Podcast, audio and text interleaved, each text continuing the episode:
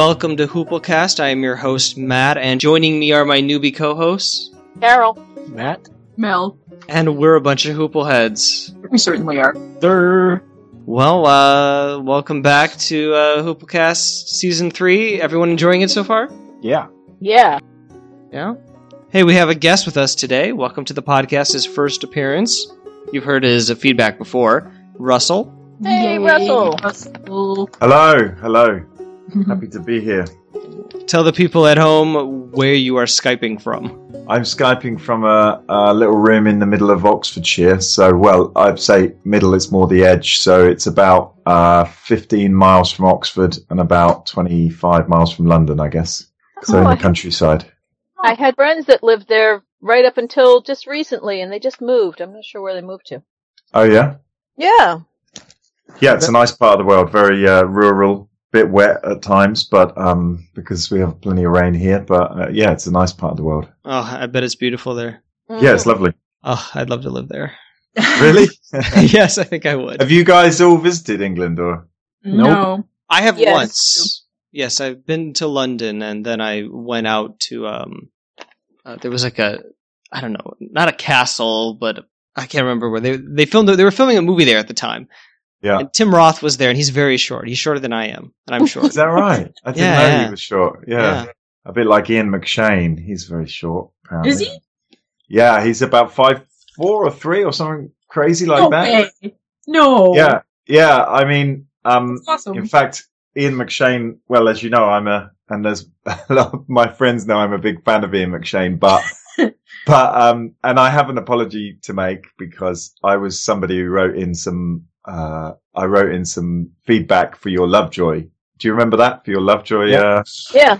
mm-hmm. Sure. and I was I was just like, what these what they they're you, they're just watching the wrong episode, and I, I I I pulled over at the side of the road as I was listening, and I was so excited because I was like, oh, one of my favorite podcasts, and they're now going to be reviewing one of my favorite TV shows just by like coincidence. So I I got so excited, and I watched the episode. And then I was like, "Oh, um, this is probably not the best episode to watch, but you know, we'll, we'll see what they we'll see what they think anyway." And then I was like, "What?" And I I don't think I think I said something like the host didn't know, you know, uh, uh, or I said something about Shane, or it was Oh, more about right. Shane. But what I have to say is, all it was really was Shane was is not as fanatically obsessed about Lovejoy as I am. So that's really, that's really what the reality he, is. I think he claimed to be, but Really? oh yeah, maybe. I mean, like he he he knew, you know, he knew certainly knew some stuff about Lovejoy, but well, anyway, it's probably not good to go there in this. We're talking about Deadwood, but um, Ian McShane is like he was just a you know sort of household name, of course, when that show, and then when I first saw Deadwood, I was like, Lovejoy is swearing. I'm I'm not I'm not happy with this. I'm not happy with this at all. And uh, actually, I lived next door to um, uh, the, she, she was the producer on on a series of Lovejoy, and I was ill for a while, and I got chatting to her, and I was I was helping her with a computer, and there was a picture of Ian McShane on the wall, and he'd signed um, to her, you know, and I said, "Oh, you must have, you worked with Ian McShane," and she said, "Yeah."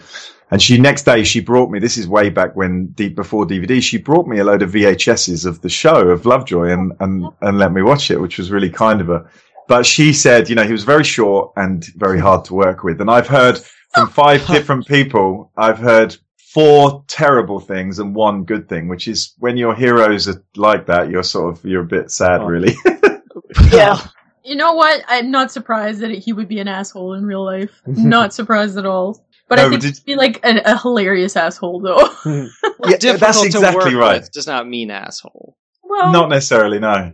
no, maybe not. But Because You know- you saw that stuff. Did you guys see that stuff about him dropping a load of Game of Thrones spoilers? Yeah. yes, that was hilarious. I mean, and the next day he was in the Independent, one of the main sort of uh, newspapers here, and he just said, "I don't know what's the problem," and just dropped a load more spoilers. Like, it's like I have to admire him for his, you know, he doesn't care, he doesn't give a damn about stuff, and at the same time, he's a phenomenal actor. So he's, you know, he's in some ways he's got a right to be. I don't know whether that's true. I don't know, but he's yeah, quite a character anyway. Yeah, there, I haven't heard any of the stories, but there can be all different reasons to be hard to work with. It can be somebody's being a perfectionist and the other people aren't, and that can be a royal pain. Yeah. Uh, but that's different from from being a prima donna and just you know I want things my way and it doesn't matter if they're right or wrong, which is a totally different, you know, that's being an ass.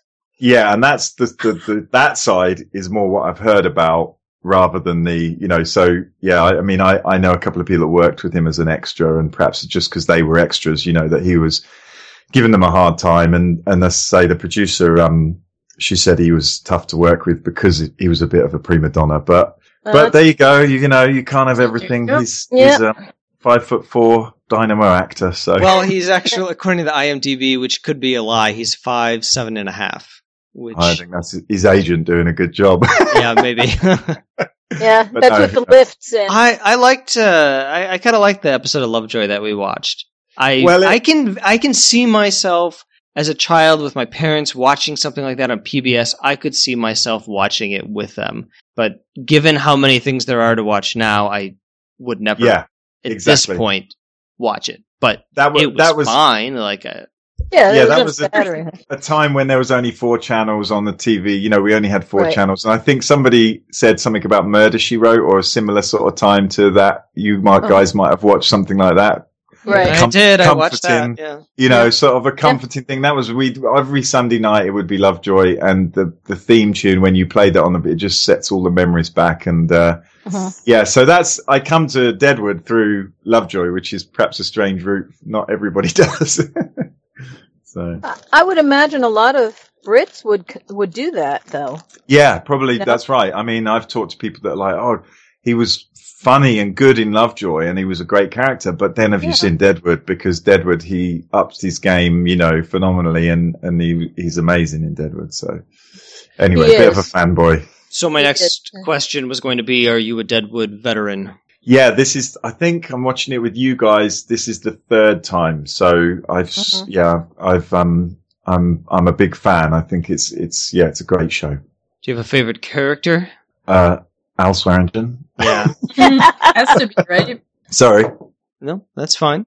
You've got to say it with that contempt in your voice, Alice. Al- you idiot. hey, how dare you come onto this podcast and insult the host? My friends think it's very funny that because I, I got Deadwood on Blu-ray, which you know we couldn't get it on Blu-ray here for a long time, so I had to wait, and then I got it on Blu-ray about a year ago maybe, and started watching it again, and it looks absolutely phenomenal. And I'm I work in television for a bus for the, my business, so I'm used to looking at the quality of of pictures, and then um people laugh because they come in and I've got this nice TV and I'm watching a washed out picture of Ian McShane from Lovejoy from 1991.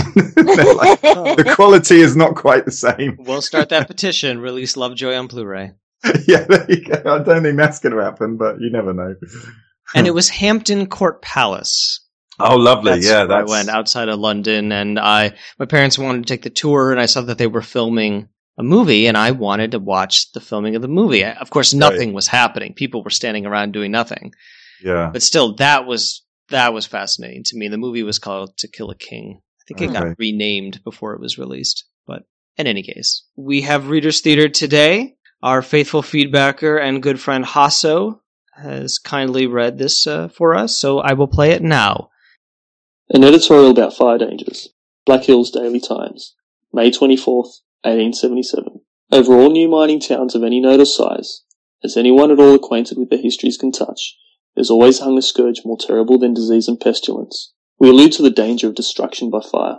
Over San Francisco, Denver, and Helena, in their days of their early settlement, the fire fiend swept like a wandering hell, ticking up in a moment as it passed the accumulated wealth of years, destroying millions of property, impoverishing thousands, and leaving their once fair cities but heaps of smouldering ruin.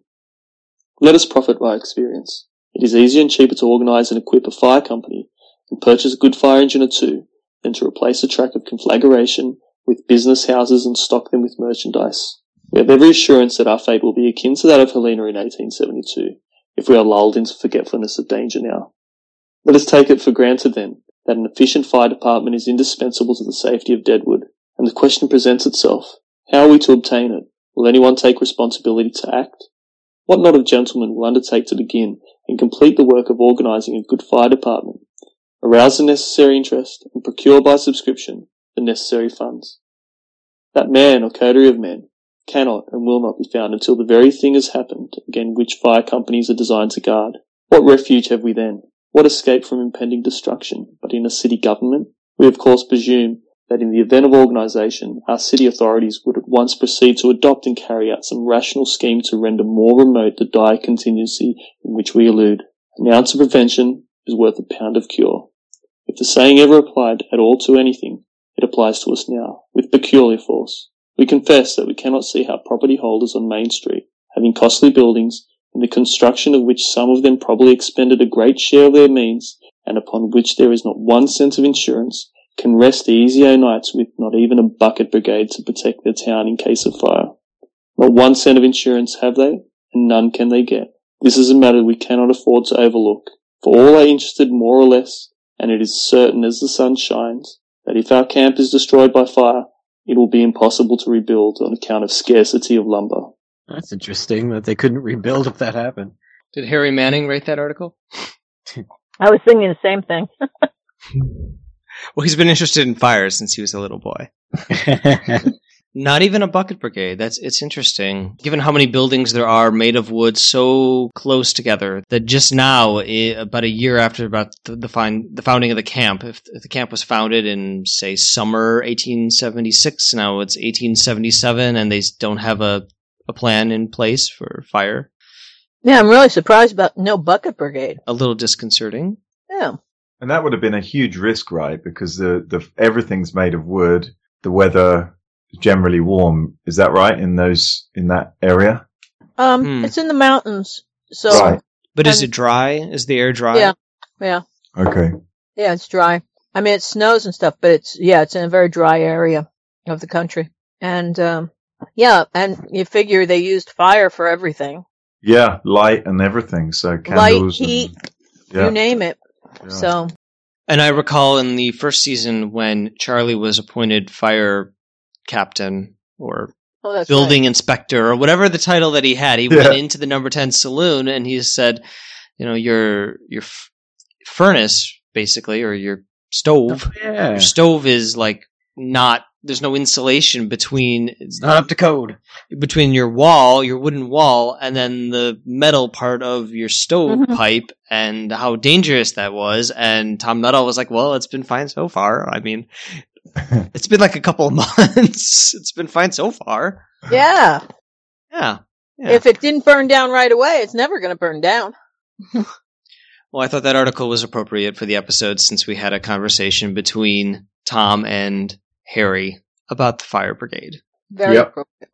I was just going to say, isn't the bucket brigade like one of the first things that? I mean, it's a mining camp. Don't they have a ton of buckets? Well, I they're mean, all they're- being used for They've gold. all, they've all got uh, screens in them to let the stuff.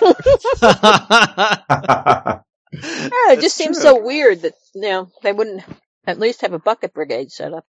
Anyway, Thank you, Hasso, for reading that. yeah, thank you, Hasso. That was really nicely done. When he was a guest, he had nothing to plug except for the Campbelltown Magpies. Fuck Magpies.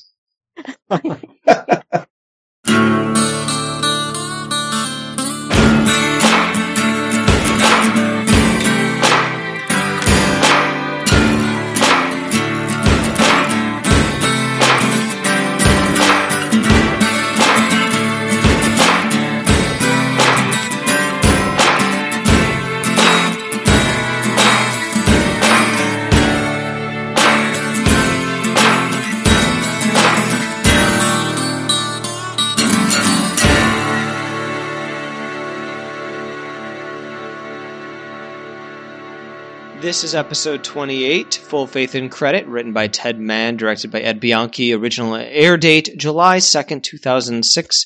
In the very early hours of the Bella Union, Doc calls on a gut shot shitbird. He wants Cy to try to get dressed. Then Doc is overtaken by another coughing fit and leaves. I was disappointed that that's all we get of him this episode. I thought this, this episode would maybe be about a little bit more about the doc and Yeah, his sickness. I'm sure that'll come at some point. Yeah, he's not doing too well. No. And everybody's noticing. Hmm. Mm-hmm. Yeah, Who would be who would be Doc if he wasn't around? Like who's got the Who s- would doctor the doc? well who's got the second most medical? Jane? Yeah, I Jane, guess. yeah. yeah. She seemed pretty sober this episode, though, so maybe she could handle it. But you'd wonder, wouldn't you, if, if something happens to him, like how would they go about even recruiting? Because you know, you, where are you going to go? Go and get a doc and say, "I've got a great job for you." You know, it's in it's in Deadwood. It's going to be great. You know, would they want to? Would they want to come? You know, Well, I think it's kind of odd, actually, given the size of the camp and how many people there are there, and propensity for accidents and so forth. That there's only one doctor. You would Mm. think that anybody would show up with a bag of tools and say, "Hey, I can be a doctor. yeah.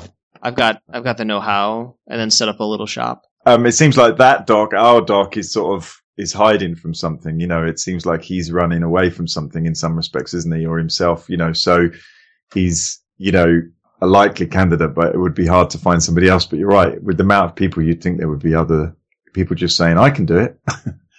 That's one of the things I could see if the doc wasn't there. I could see charlatans coming in and saying, "Sure, I'm a doctor," yeah, but with the doctor there, with a mouth on him and everything else, I could see him chasing out any fraud, fraudulent. yeah, that's true. Yeah, up. I could see him going after him right away. But Scout- you would welcome help if You there was Oh, yeah. somebody qualified. So it's Absolutely. given the size of the camp, uh, it's just surprising that no one is, else has come through who said, you know, I can do this too. I can be your assistant. There Well, might Yeah. be a Chinese doctor. Mm-hmm. Maybe You know- uh, Doc Cochran gets like hired goons to break the legs of any doctor who comes into town. Yeah, he seems like the type. Yeah, so he can get more work. doctor, this. he fixes their legs and then sends them off. Now it is morning. Blazanov surprises Jane with a telegram. The telegram is from General Fields. Last we heard from him, he voluntarily left camp with Hostetler following Williams' trampling. Note that once again, Blazanov doesn't receive a tip. She didn't seem too impressed to be receiving a telegram for some odd reason. I'm not sure why. Can she read? Is that why? no, because Charlie reads it for her, doesn't he? Yeah. So is that why she was pissed? And she had Blazanov read it to her as well. Mm. And Yeah. he crept up on her, scared the life Yeah, out that of her. too. Yeah, I suppose. I just it just seemed like an overreaction. Yeah, Because her reactions are usually so measured. yeah, yeah. Usually, For our miscellaneous count, we were going to count characters we see this episode who we didn't see the previous episode. We're at one because we didn't see Calamity Jane last time. one. Ah, ah, ah. the men applaud as Alma opens the door to the Bank of Deadwood. did everyone Yeah. notice? Her What? beautiful purple dress and how hot No, she well, looked. Yes, I absolutely. She was smoking this episode. She was so padded though. She looked like you know you could punch her and she wouldn't feel it. Because she had a, a corset on. Well, yeah, but it was super padded. It looked like she was wearing a quilt. Nothing can penetrate my whalebone corset. But it was like it was like probably like an inch thick of padding. Like I don't even know. Like Yeah, it did look that way. I didn't notice that because did you see Richardson waving his dollar bills? Yes. no. Yeah, No. yeah, yeah. No, I didn't. He's there. He's got like five dollars that he's waving in the back next to E EB, Interesting. I didn't see him. I completely see. missed that. Her outfit he's is got- is- the- he's got a top hat on as well, as if he's like going to the bank. You know, his important meeting at the bank.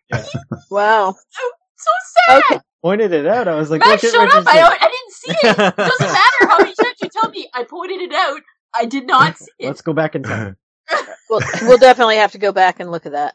Yeah. Uh, yeah, her outfit is like the Deadwood equivalent of the 80s power suit. oh yeah. Oh yeah, she's she's definitely decked out. She is just so attractive. I just can't get past it. Every episode, she just looks great. Oh.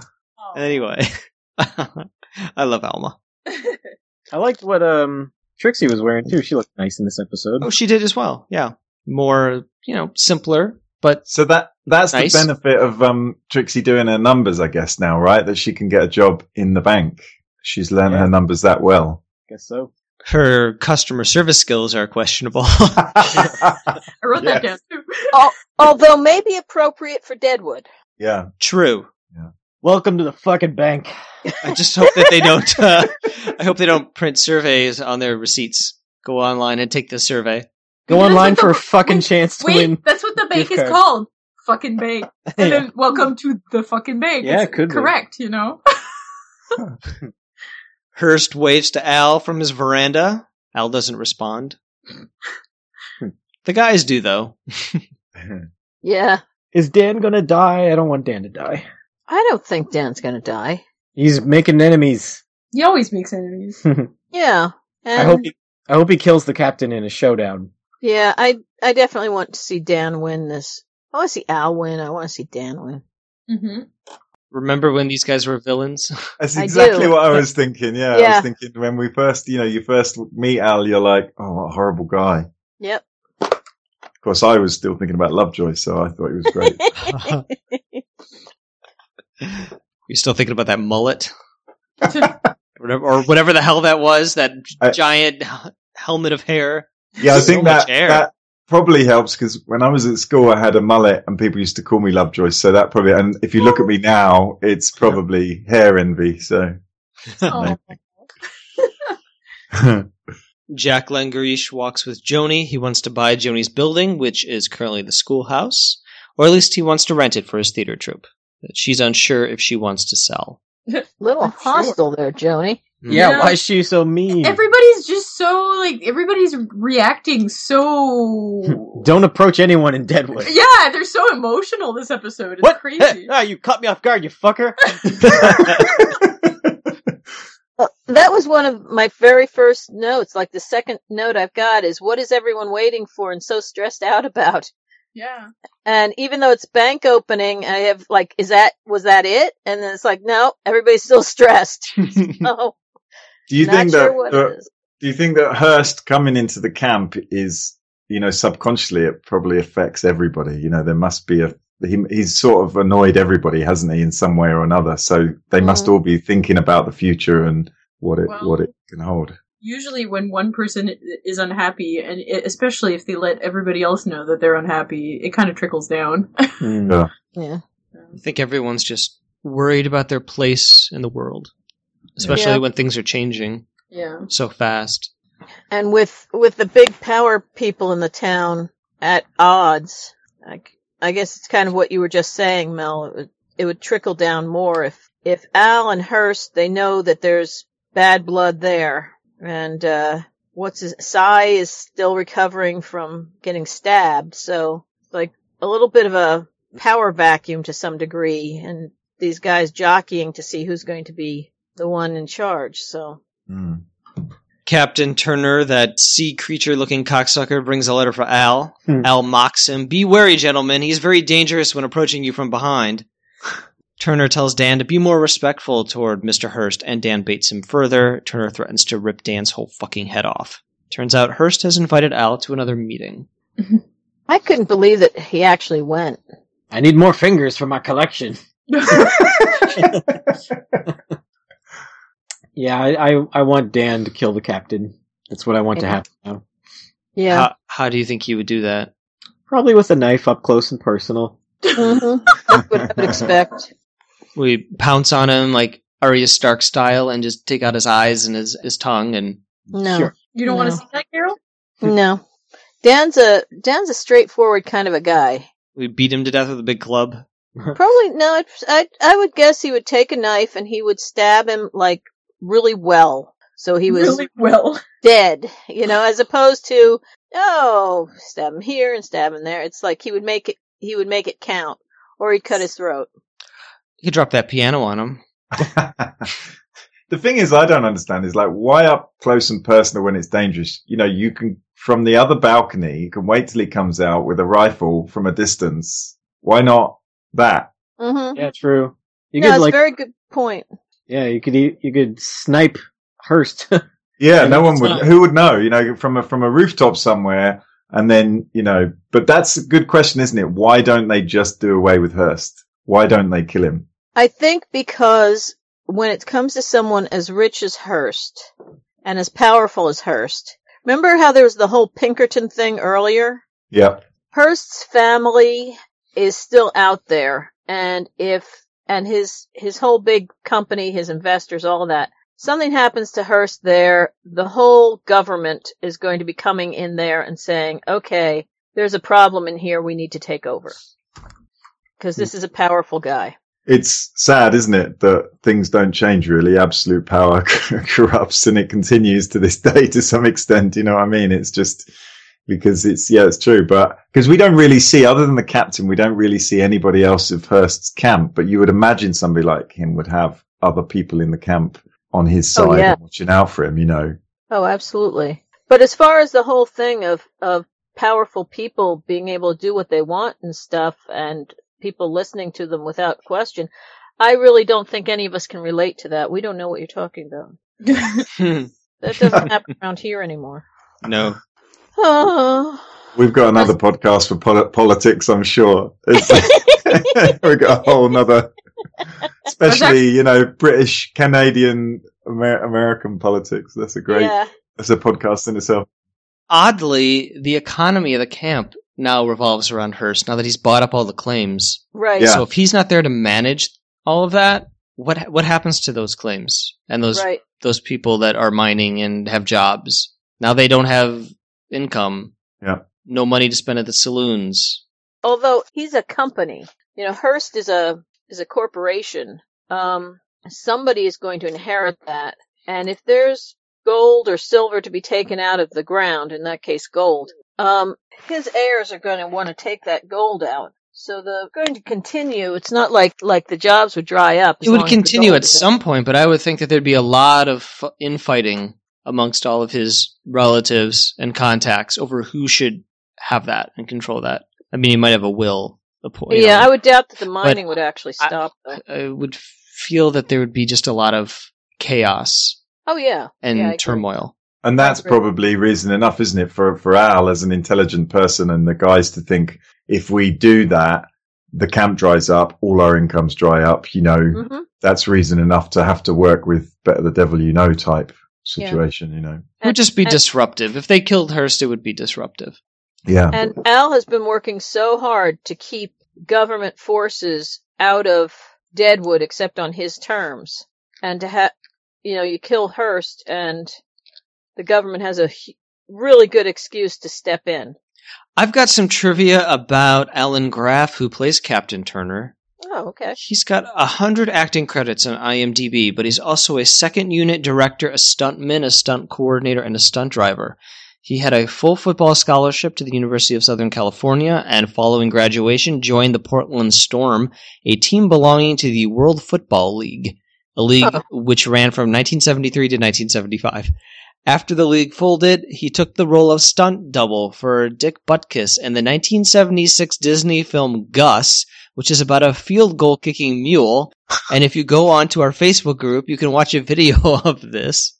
Excuse, excuse me, butt kiss? You don't know Dick Butkus? It's an unfortunate surname. No.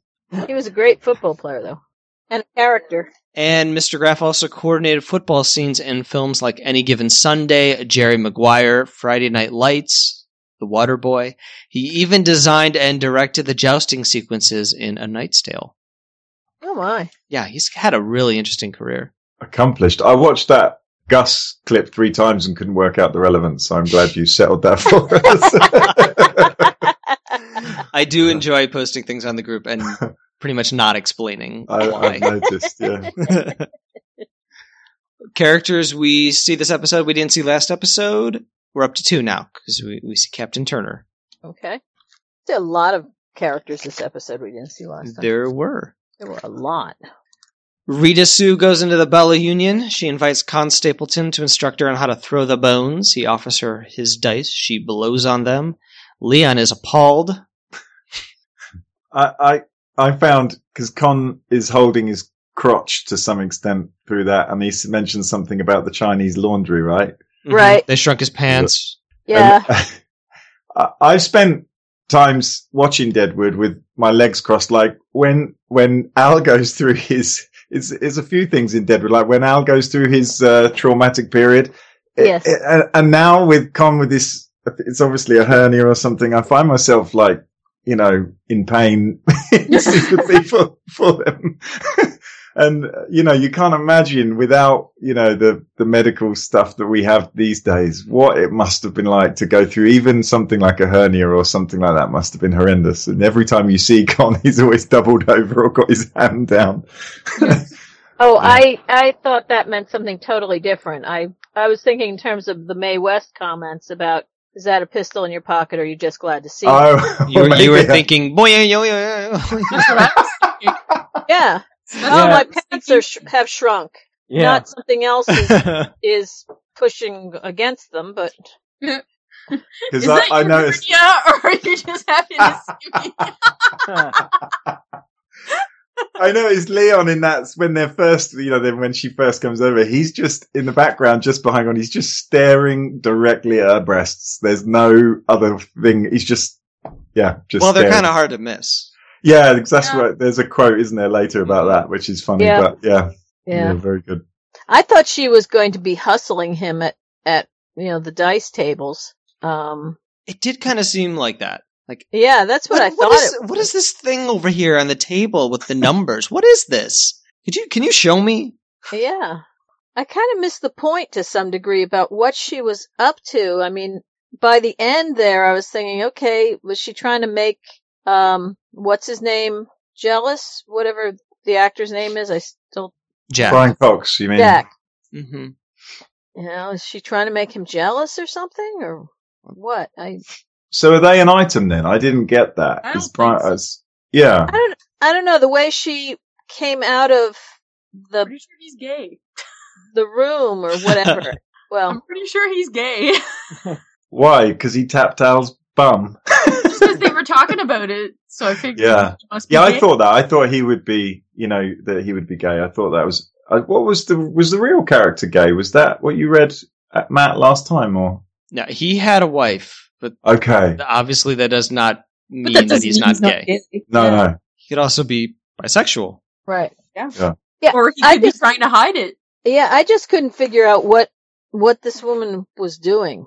I mean, as I say, at first I thought she was, you know, hustling the guy. Um, ooh, teach me how to gamble. I don't know anything about this.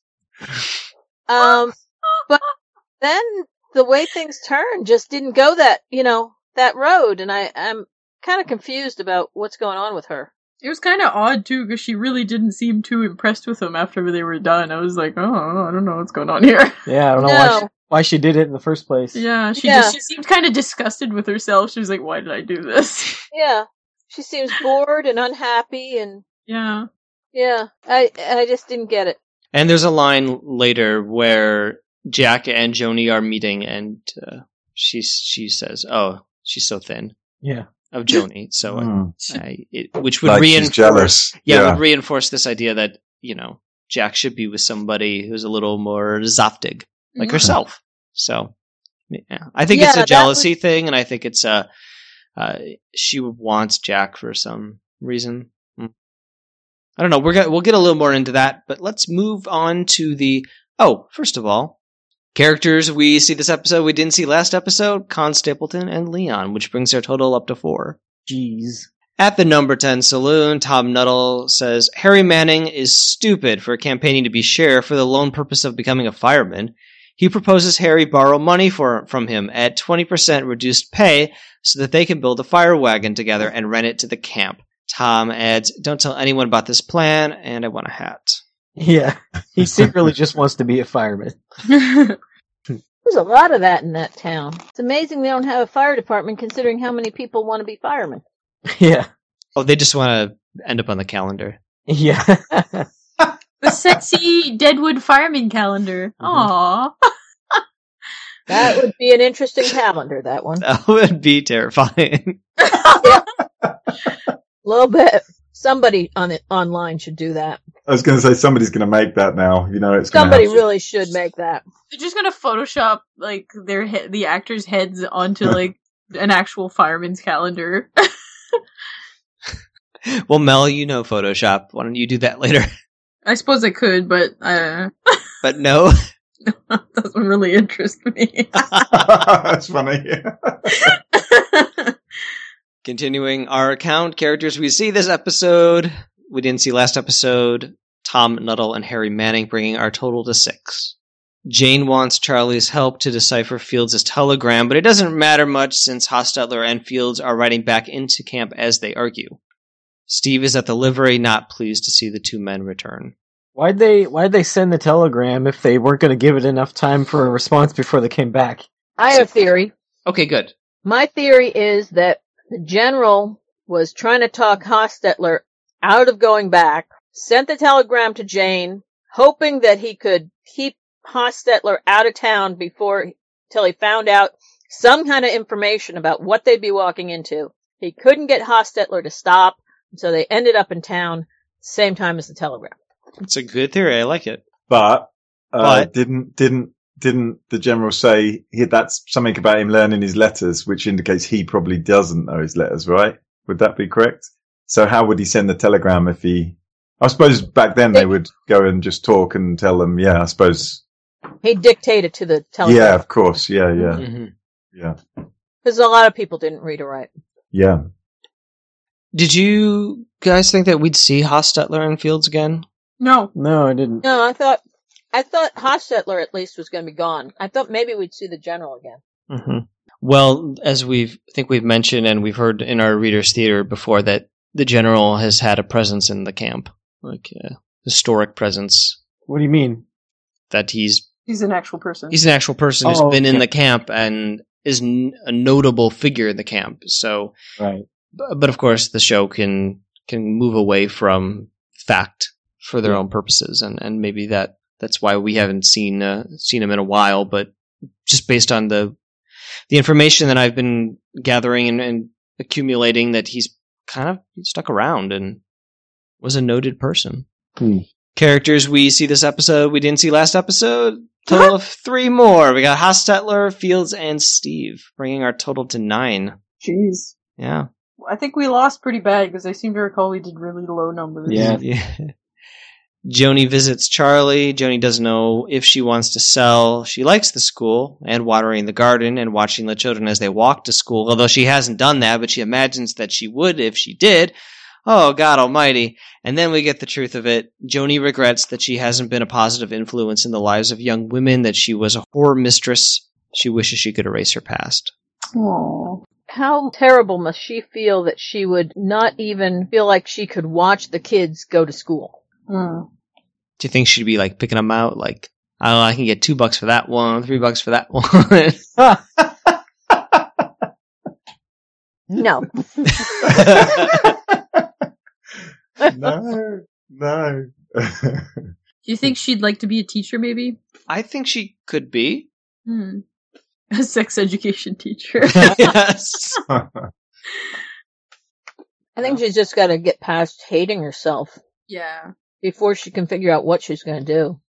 that seems the thing for a lot of the characters, doesn't it? That they've got a past, like Doc, Doc has got a past, they've got a past that they're really struggling to sort of, uh, move on from. It sort of seems like somebody like Al is less like that. Al is like, look, I live in the moment or I'm going forward. He does still go back at his blowjobbergries or whatever you call, you call them. Blowjobalogs.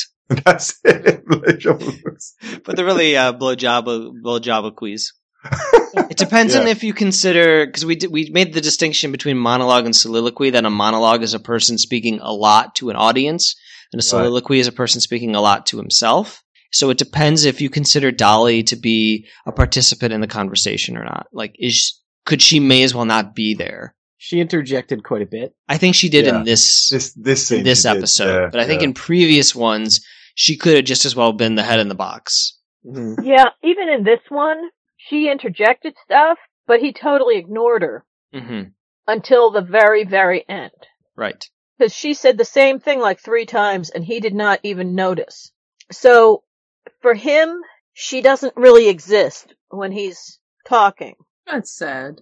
until that very end when she finally catches his attention. Mm-hmm.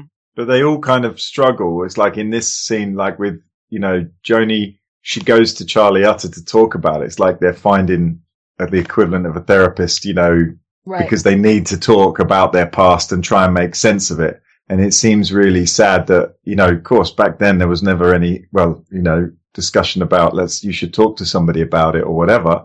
it's like, how do you deal with these? And, and Jane's the same. You know, why does she drink so much? She's got this stuff she can't process in some way. And it's really sad to see, but it's what it, I guess what must have happened back then.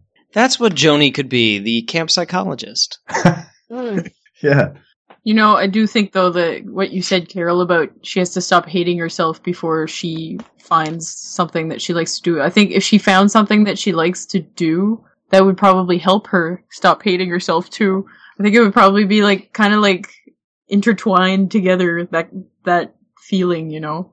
Yeah, She'd feel useful, so she'd be, you know, she'd feel better. sure. If she would let herself do it, Mm, she should. not- you know, you're absolutely right. Yeah. I mean, that's the best thing that supplying the kids with a school and watering the garden on days when It's the a start. seems to be helping her. yeah, it's a start. Yeah, but she's got. I mean, the fact that she won't even watch the kids hmm or be in their presence in any way, shape, or form, you know, just shows how far gone she really is at this point. And there's another thing she could do. She could run the camp nursery or be a landscape architect. Joanie, you got options. She does. One of my observations is that people are always closing their businesses for private conversations. Think about how many times, like in the hardware store, Seth and Sol just like close the doors and they're like, "Come back later, we're talking." Or how many times people go to the gym and they're like, "Nope, sorry, Clo- close right now." yeah, get out. Can't depend on any business in this town. Even though the door's wide open still. Get out. Steve rants at the number 10. White men are bent over, barely able to walk because they bear the weight of black men around their necks. All of Steve's labors are for naught. Hostetler and Fields rode back into camp, having never taken responsibility for the death of that little white boy. Wait until the parents find out. And then he storms into the hardware store and confronts Seth. oh, please. What, you have a problem with that? Sure do. Oh, oh, those black people. Oh, what a burden. Ugh. Yep. I'm going to isolate that audio. Shut up. Isolate that one too. Shut the fuck up. Do you guys, do you guys think he's like truly like to the core racist, or is he just an angry, angry man that will use any any like Both? any opportunity to disparage somebody he's mad at? Like, Hmm. I don't know. I think I think most, both. yeah, I think most racists are just very angry and yeah, True. Yeah. They feel like they they feel like they've been slighted somehow and that you know like I think this what this is what happened because he wanted to run that livery so bad and he probably got to town and he was like oh those fucking black people they took my job you know that kind of thing They took our gerbs. yeah it's that kind of thing Yeah. and it's stupid why didn't he just open up a competing livery like nothing's stopping him or just you know- Steve's better livery. it's Steve's better white livery Because Steve will always have an excuse for why. what He'll always have an excuse for why, and it'll always be somebody else's fault. Exactly. He's a vic- he plays a victim. And the only and the easiest way to make it someone else's fault is for that person to be another race that is can always be blamed for everything. Well, it's easier for him. It's easier to pick on them because they are another race. And I have now no doubt that if you know if a woman was involved, it, you know everything would be her fault. Mm-hmm. Just like everything for Al is Dolly's fault right at the moment. But again, this goes back to the Civil War and the fact Mhm. that he had to enlist for the cause of emancipating black people. And when he did that, he lost his family's uh, confectionery business. His cousin got it Mm-hmm. because he was at war. So he's seeing that all these opportunities are, are going away, and now he's found the scapegoat. Yeah. Yeah. He's very good at finding scapegoats, Mm. especially when they make no sense whatsoever. I'm so glad though that Sol, uh, Sol, Seth didn't, you know, didn't fall. I knew he wouldn't, but I was just really glad to see the way he handled the whole situation.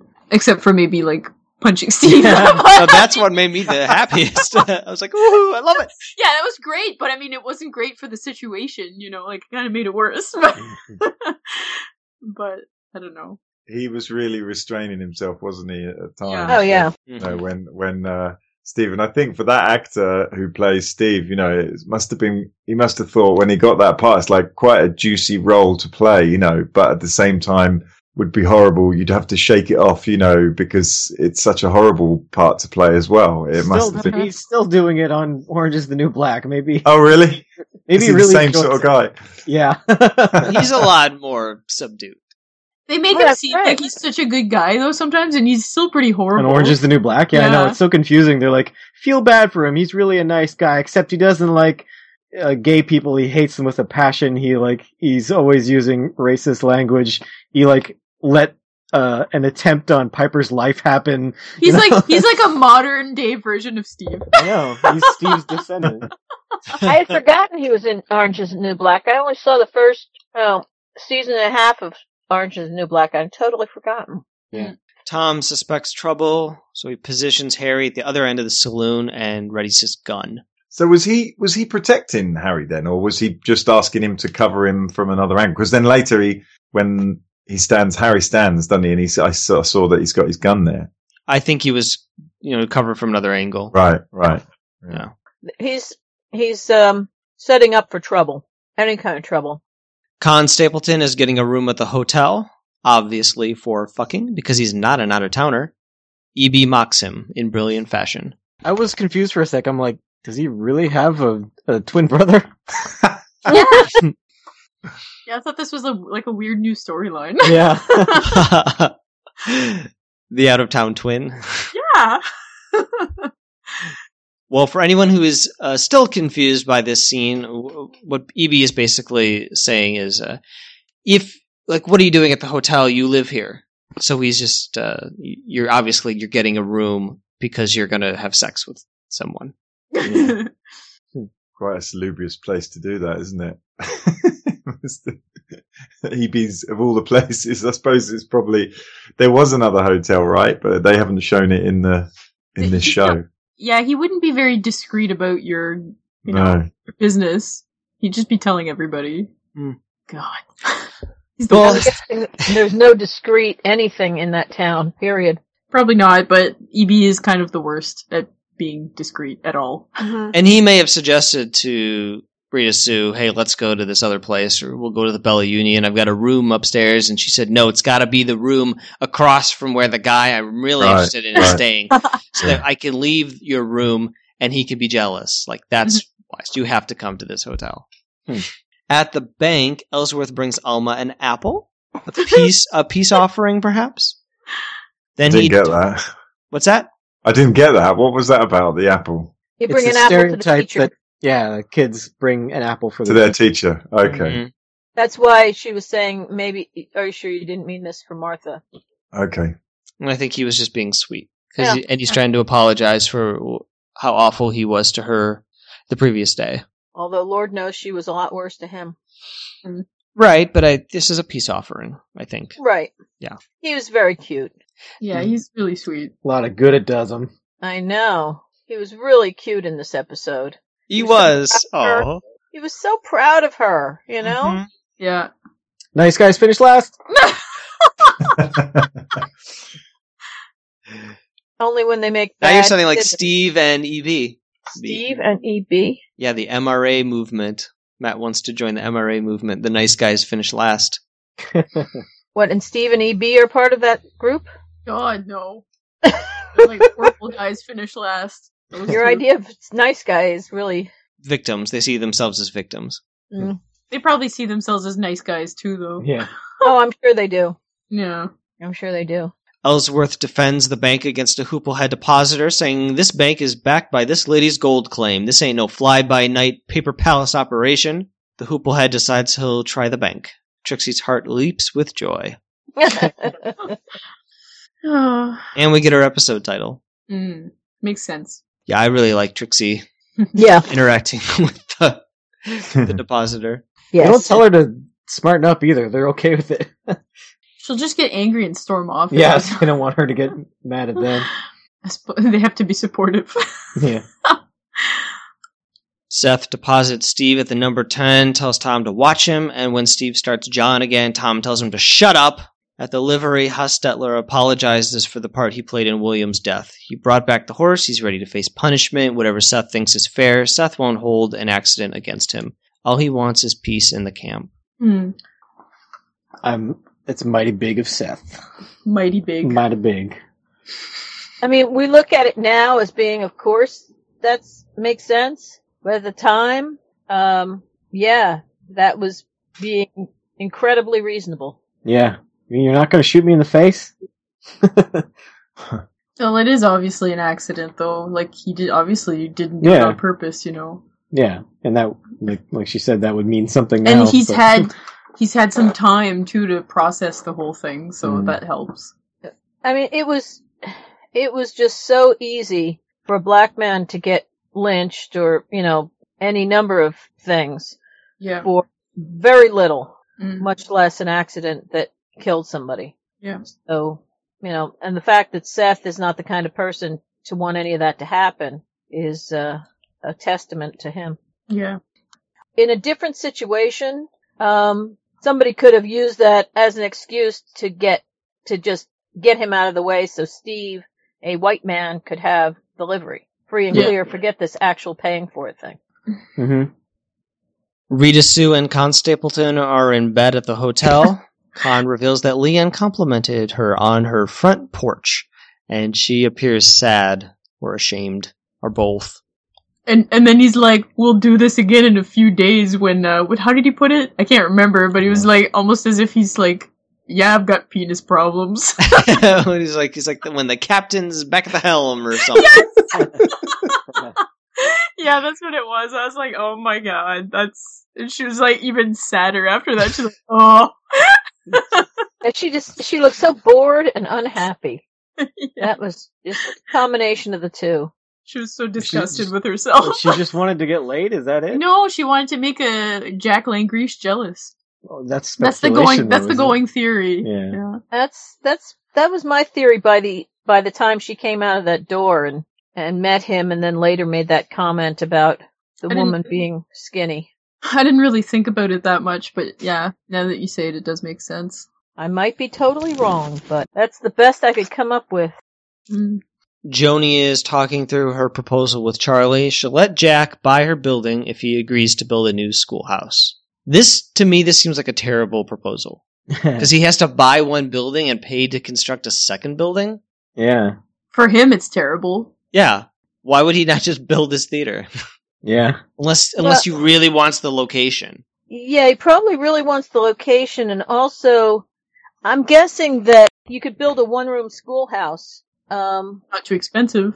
yeah, without it being all that expensive, and whereas this building has looks to have a second floor and you know rooms and things, and maybe they can all live there, and his whole troop can live in that building and have a theater there. Don't know where the stage will go though. Yeah. Yeah, I love that scene. I love that with the two women. Okay, so it'd be But- great if uh, the kids go to their new schoolhouse and they all sit down for class, and Martha rings the bell, and then like all the walls just like fall down.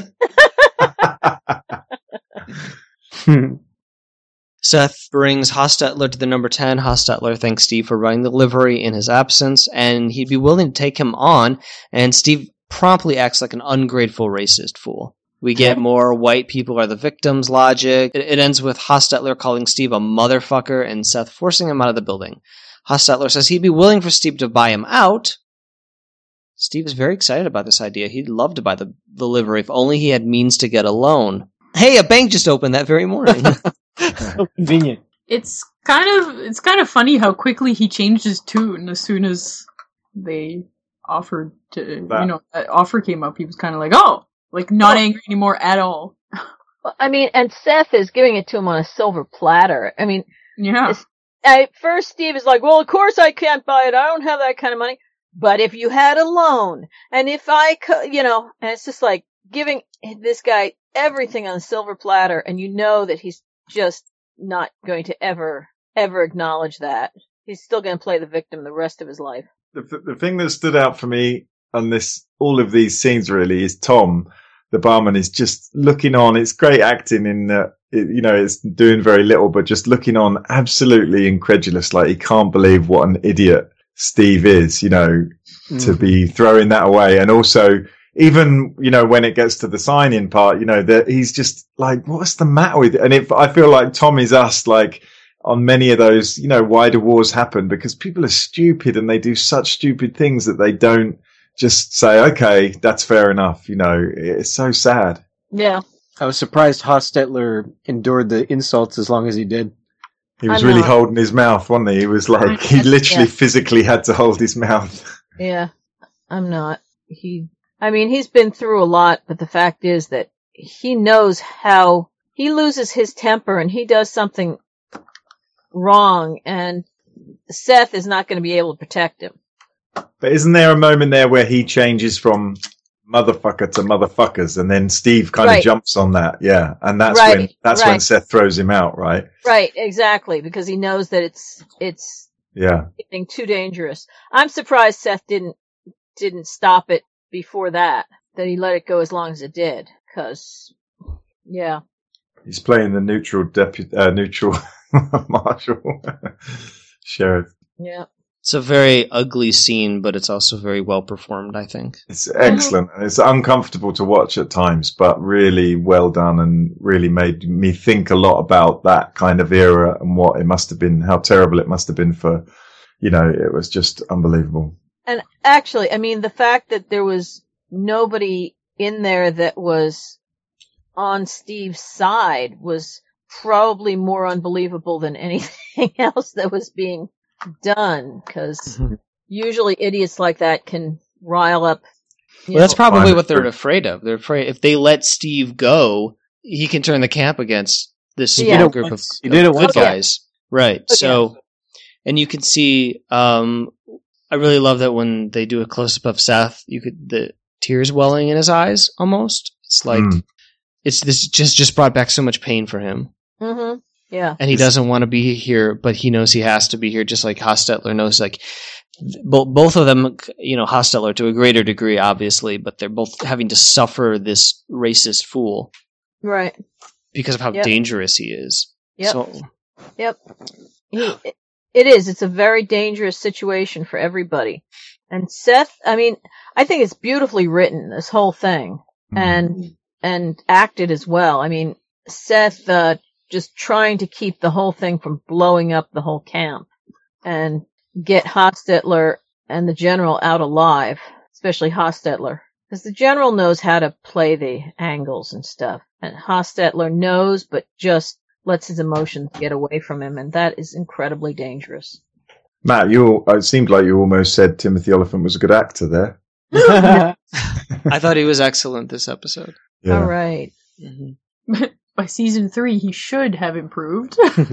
Ooh, He gets very good in Justified. I don't know if any of you watched that, but he's, I- he's great in like that. that. I like Justified. Yeah. Yeah, I love it. like him on Conan O'Brien the best. He's pretty good on that. they look like they're Uh, really good buddies. Yeah. He's been on some podcasts like the Nerdist podcast. He was very good on. That was great, and he had some great stories about Deadwood, didn't he? On that, Yeah. and and really talking about like I when he talked about the kids, you know, death, and he said like he wondered what what season three was going to be about and everything because they changed that, you know, at the last minute, and it just shows you how amazing this show was in terms of the way it was produced. You know, the funny thing is that I think I heard that long, long before I'd ever watched Deadwood, and I don't Right. remember him talking about Deadwood. Um, if it's the podcast I'm, you know, from years and years and years ago. And, uh, so I, none of it registered on me because I hadn't Right. Deadwood. So, n- like, I wouldn't have listened to it after we started this podcast. I would hope not. Right, because spoiler. Right. But uh, I only knew him from Justified when I when I was listening to the podcast, and I only remember him talking about Justified. I didn't even know he was on Deadwood. So Not wanting to intrude on Martha, Charlie asks Seth to ask Martha about the building situation. Seth doesn't think Martha would mind relocating if a new schoolhouse was built. I like I like the way he nods. I summarized that a lot faster than Charlie did. oh yeah, Good for you. I love the look on Seth's face as he is trying so hard to figure out what Charlie is talking about. He's, he's gonna get a pain in his neck, crink, crinking it so hard there, Yeah. Cricking it. And he bends over further and further and further. And I felt sorry for Charlie because it's quite a complex situation to explain in a very short time, and then you're under pressure and you're trying to get it out quicker, and it's yeah, it was great. At the hotel, Rita Sue makes a show of letting Jack know she slept with someone. She goes to her room and Con Stapleton slams the door. and we already talked about why. Al is having another blowjob soliloquy, he or blowjobalogue if you prefer. He's trying to clear his head before he speaks to Hearst. He- Oh. yeah, that was a pun. Yes. Definitely intended. Uh, oh, he- that took a while for me to get that. Sorry, that's, that's, that's very all right. Bunch of hoople heads. He wa- he wants to know does does Hearst think he's afraid? You are Al. Al loses his erection and blames Dolly for altering her method. He kicks her out. Yeah, it's all Dolly's fault. Poor Dolly. feel It has bad. nothing to do with what else is going on in Al's life. He's has he never heard of masturbation?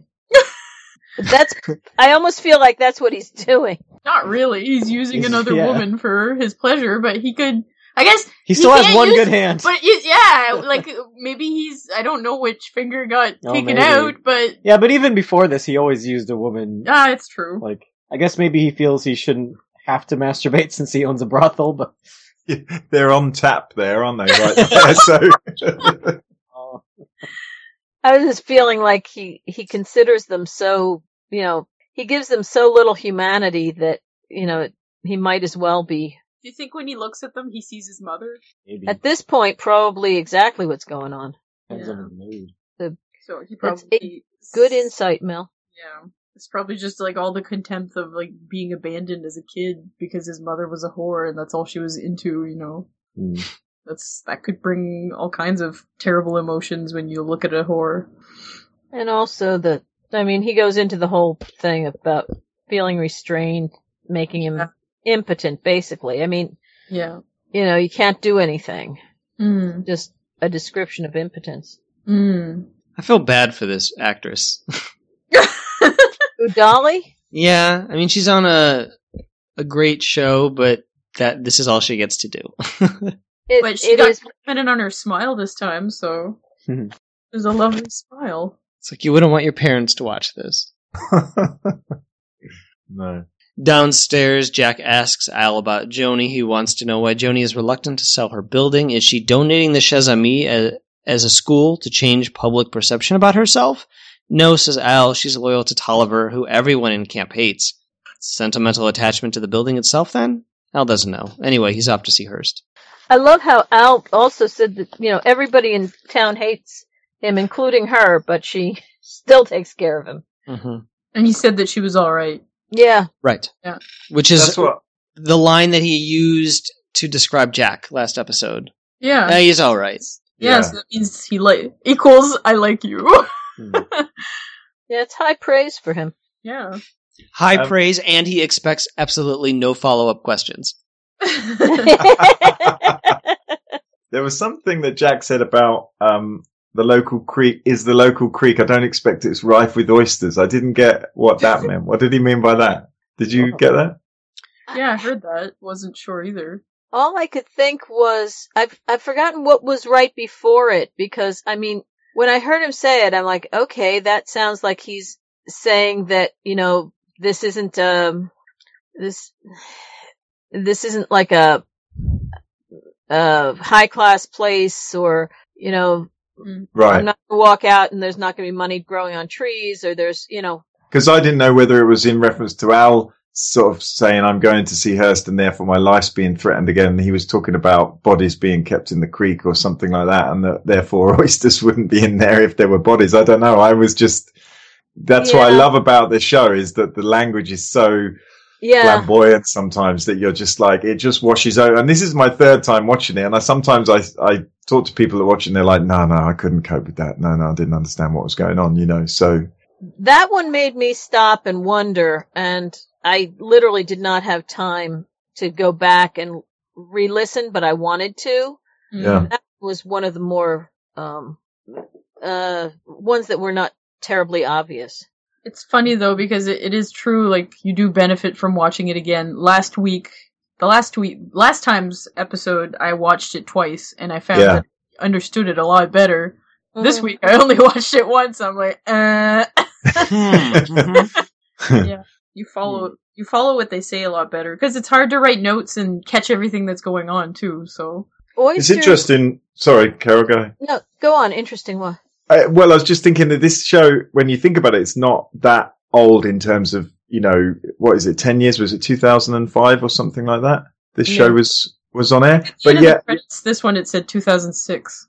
okay. So, but it's, I don't know if there'd be another show with such amazing language and such amazing. Mm. I mean, may, maybe, you know, some of the stuff that, that David Milch has done, you know, you could, you could argue, but whether people don't have time for it, you know, whether they just don't, it, you, the attention span's not there. Because sometimes I'm winding back and putting the subtitles on, or I'm saying, I think, or I'm thinking I didn't catch that, and whether people just don't want to do that. But I find it so enjoyable to watch because of the language and the level of detail, you know. Yeah, yeah. I, I'm incredibly impressed by by the writing on this show. Yeah. I think I'd probably watch this show again if if I you know like in the future, not maybe not right away, but I'd probably give it another watch. I like it enough for that. Come back to it after you've done all the Lovejoy seasons. right. oh, we're not gonna do that. I was I was thinking before when we were talking about that that uh, Russell should guide us through a, a episode of Lovejoy of his choosing. oh no. Well, what was funny is that after listening to you, because there was a, there is there is a Lovejoy podcast, Bruvjoy, hmm uh, Yeah, that we- Matt you re- you, Yeah, met, yeah. you recommended, yeah, and I Uh-huh. I got about halfway through one one episode. so, but yeah, that would be fun. I'd be up for that. Not sure you guys would. Yeah, because I think I said that. I was like, yeah, you should watch another episode, and Matt went, yeah, that ain't going to happen. I Anyway. remember that. Well, I'm not sure what there would be to talk about because a lot of what we we discussed was what what what the premise was basically, and we explored the premise. And unless Okay. we, we were way off, Remember how Hostetler had his hand over his mouth? That's me right now. okay. I'm All right. I'm I'm really You trying not to talk. We're all a bunch of motherfuckers. Lovejoy. There's there's there's no end to the joy of Lovejoy. I mean, anyway, let let's move on, Matt, please. All right. Uh, I Not a I was going on the internet trying to find. Well, you guys were uh, John, I was looking for any information about this line of Jack's where he says, "Nor one imagines is the local creek rife with oysters." I I don't know. I can't make No. sense of it either. Oysters were like a, a a luxury food, from what I can remember, from what I've heard of. Uh, you know the way they were used in the writings that I've read from that period. What if Um, you meant it like in an aphrodisiac sort of way? Maybe it's a sexual uh, yeah, comment. possible. yeah, or that they don't need them because the gem is there, and you know, uh, or maybe I mean- it's just flowery language, which I love anyway. That's great. That you know, maybe that's just the reason that the writer was like, "This sounds good." Yeah. This, he said this right after um, Al was leaving to meet Hearst, right? Yeah. Yeah, and I think Al had basically gone. It was he was almost saying it to himself, and then there's a cut. There's a cut to the the stag head on the on the wall. Okay, how does this how does this sound for a theory that because you know oysters growing in the creek that life is not going to be easy because like oysters were you know as I say oysters were considered like a a like a luxury food something that was you know ni- a good thing that you know you would you would eat when you were well well healed and and so forth and so one wouldn't think that oysters were growing in the creek, that life was going to be easy and just mm-hmm. able to go to the creek and pick oysters. Mm-hmm. I really want oysters now.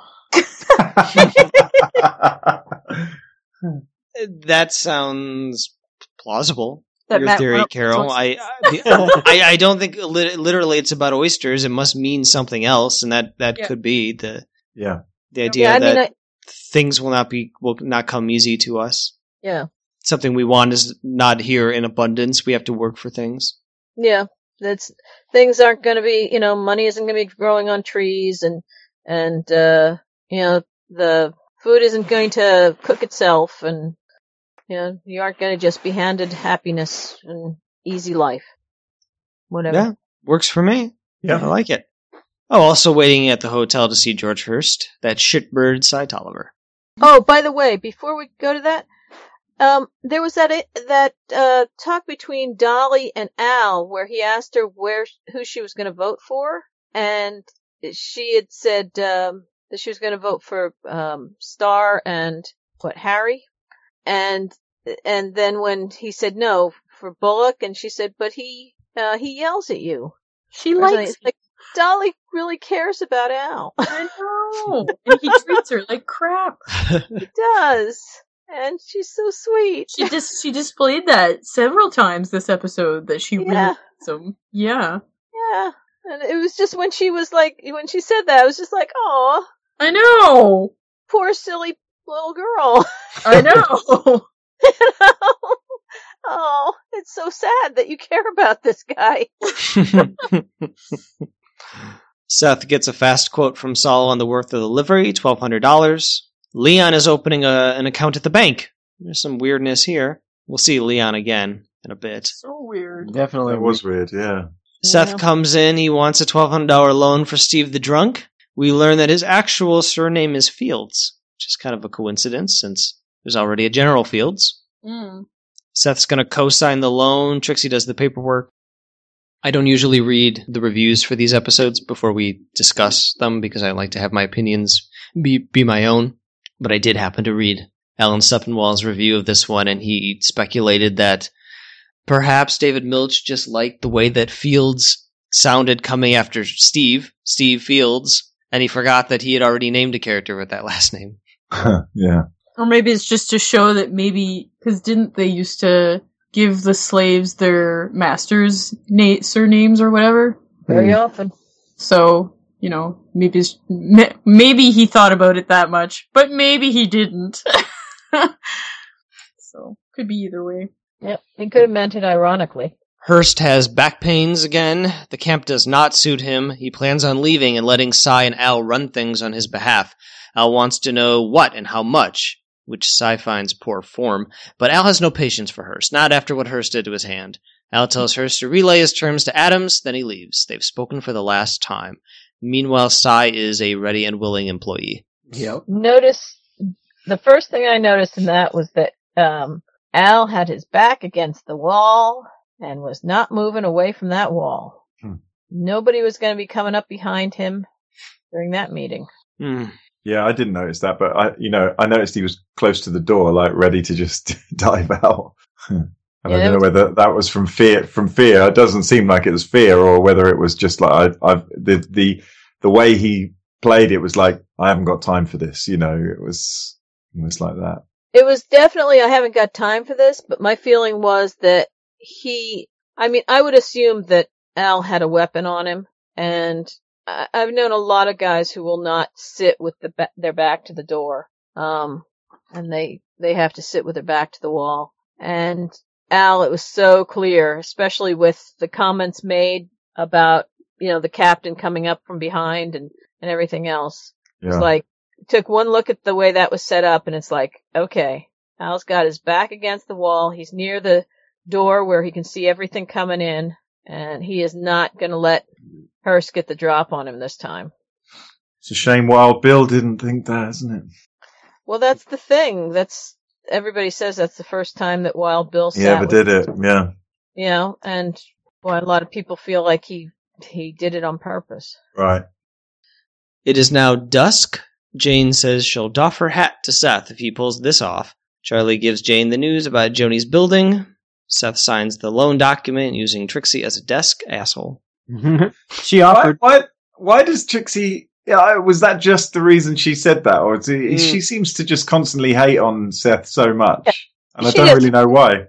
She just hates Seth. I mean, using her back to to that's normal. That people used to do that all the time. hmm You don't see people do that so much anymore, but Hmm. back when I was a kid and stuff, you, you know, You just turn your back to somebody so they could write, you know, so they could write something. And and she offered. No, she just doesn't like Seth. Right. She just thinks that he's a total idiot. Judgmental. Yeah. She Hey. thinks he's he's judgmental. Yes. Right. Yes. Well, she's not judgmental. No, she's proj- but we know that she likes to project. So she doesn't like the way he treats Sol. Yeah. Dumps all of all of his crap on Sol. I mean, it's everything that she does, but she sees it in him, and therefore she doesn't like him. She didn't like the way she, he treated Alma. hmm She she just doesn't like him at all. Yeah. She didn't like the way he and Al fight. That's Yeah. another, you know, he and Al have had problems. So, It's it's petty, and it doesn't doesn't make a lot of sense, but it's just her character quirk. It's just Yeah. she's chosen not to like this guy, and she doesn't need a reason. I love that Jane is outraged that Steve gives drunks a bad name. I love that line. Yeah. And now it is night, dinner time at the hotel. The lady from the stagecoach last episode comes downstairs. We don't know who she is yet, but we learn that she's educated and likes to draw before she eats. When will EB have the courage to search her room? Oh, that was like, that was, that was so random. I was wondering, like, if EB, if he really thinks he's helping, you know, he's, he's sort of that sort of character that, like, he get if he, when he gets beat up or whatever, he's like, well, but I was doing good for the camp. Like, why does everybody hate me? It's really interesting that also the the actor said, I read that book, Matt, that you know the one that David Milch wrote, and that and there's interviews with different people in there, and EB, um, the guy that plays EB, was saying he was loathed on set. You know, people would not would sort of walk around him, even when he wasn't, you know, in, in character. he just exudes this oiliness, this Yeah. grossness. But it's funny that does. It's like we're all. The, does he know? He obviously doesn't. There's obviously some part of him that's like, oh, I'm doing a good job. You know, I'm a guy. I'm a good guy, or I don't know. It's a really strange thing. EB tries to impress her. This quotation, trailing clouds of glory, it is a line from Ode, Intimations of Immortality from Recollections of Early Childhood by William Wordsworth, completed in 1804. The poem makes explicit Wordsworth's belief that life on earth is a dim shadow of an earlier, purer existence, dimly recalled in childhood and then forgotten in the process of growing up. Beautiful. Our birth is but a sleep and a forgetting. The soul that rises with us, our life star, hath had elsewhere its setting, and cometh from afar. Not in entire forgetfulness, and not in utter nakedness, but trailing clouds of glory do we come from God who is our home. Heaven lies above us in our infancy. Shades of the prison house begin to close upon the growing boy, but he beholds the light and whence it flows. He sees in it his joy. I don't like poetry. I can't imagine EB going Derp. through more more than a Yeah. line of that either. I'm just a Mhm. simple hoople head. That era of poetry is very dense. And and she says, "Oh, you read poetry?" And he's like, "Well, I read Reader's Digest." Like, and that's all that is. Like, we'll take excerpts from like actual like larger works and just put it in a little thing for my mother to read. Basically, he said he, he said he suppresses the authors. he doesn't remember the author's names. Mhm. I, yes, that was a nice touch that he Yeah. Purposely ignores the, or as you say, suppresses the authors. You're such a phony. One of the actors from the troupe, Bellegarde, has been waylaid at a fort and is now a soldier. I think didn't really follow this dialogue either. Yeah, did he, was he waylaid or was he, yeah, that was weird. bone weary and soldiering on and then they said oh he's a soldier now like well he's an actor so maybe he's just trying out trying out to be a soldier the way that you know he's like method acting I'll just try- i'll just try this out for a little bit just for you know background i'll you know put this in my toolkit my actor's toolkit and then i'll quit Uh, they didn't have method acting back then. he's a pioneer. Joanie and Jack Langrishe reach an agreement about her building. He will build a new school at his expense. Rita Sue disapproves of how thin Joanie is. Hmm. So again, either he, she's jealous or she has body image issues. Or she just thinks a healthy woman has more meat on her bones. or all of the above. Mm-hmm. Hostetler says $1,200 is a fair amount for the livery, but he won't sign any documents before Steve signs because he doesn't want to look foolish should Steve not follow through. Seth is annoyed and Fields is shocked. Like, how, like, what are you doing, Hostetler? Yeah. I didn't really understand why either of them wouldn't sign before the other. Pride. Pride. What could possibly go wrong? Yeah, Hostetler is afraid that uh, Steve will just not sign and kind of throw it in his face, and then he'll feel uh, foolish. And Steve is just being a jerk and saying, "No, I want him to sign first to prove he really wants to sell it or some such." And I'm, you know, I'm the one that is being a, you know, I'm I'm the one that is helping him out type thing. Mm-hmm. They're just being jerks, both of them. And Seth is like so patient here. He's like, I'm not an errand boy, but he's still like going between them and trying to resolve it. Mm. Because he doesn't want his camp to blow up. And, and honestly, Hostetler comes out looking worse, I think, in this because remember when he was so apologetic for his role to play in Seth's son's death? Yeah. And now it's like I can now I'm inconveniencing the sheriff Right. and making him really work for this. It's like what happened to you being so sorry, what happened was Steve in the Steve. uh Steve. in the bar. yeah, Steve All happened. the all the nonsense that Steve said in the bar is what happened. and poor General Fields is just like, dude, what are you doing? Yeah, Stop you got, it. You got General on one side saying to Hostetler, "What are you doing?" and everybody in the bar saying to Steve, "What are you doing?" Mm-hmm. And I remember that line from the previous season where General Field says, Hostetler, they sure have made you crazy with pride. Mm. hmm Yep. Silas has been looking for that person whose name he was instructed never to say. Al does not want him searching for that douchebag. Hawkeye is not a douchebag. Slap.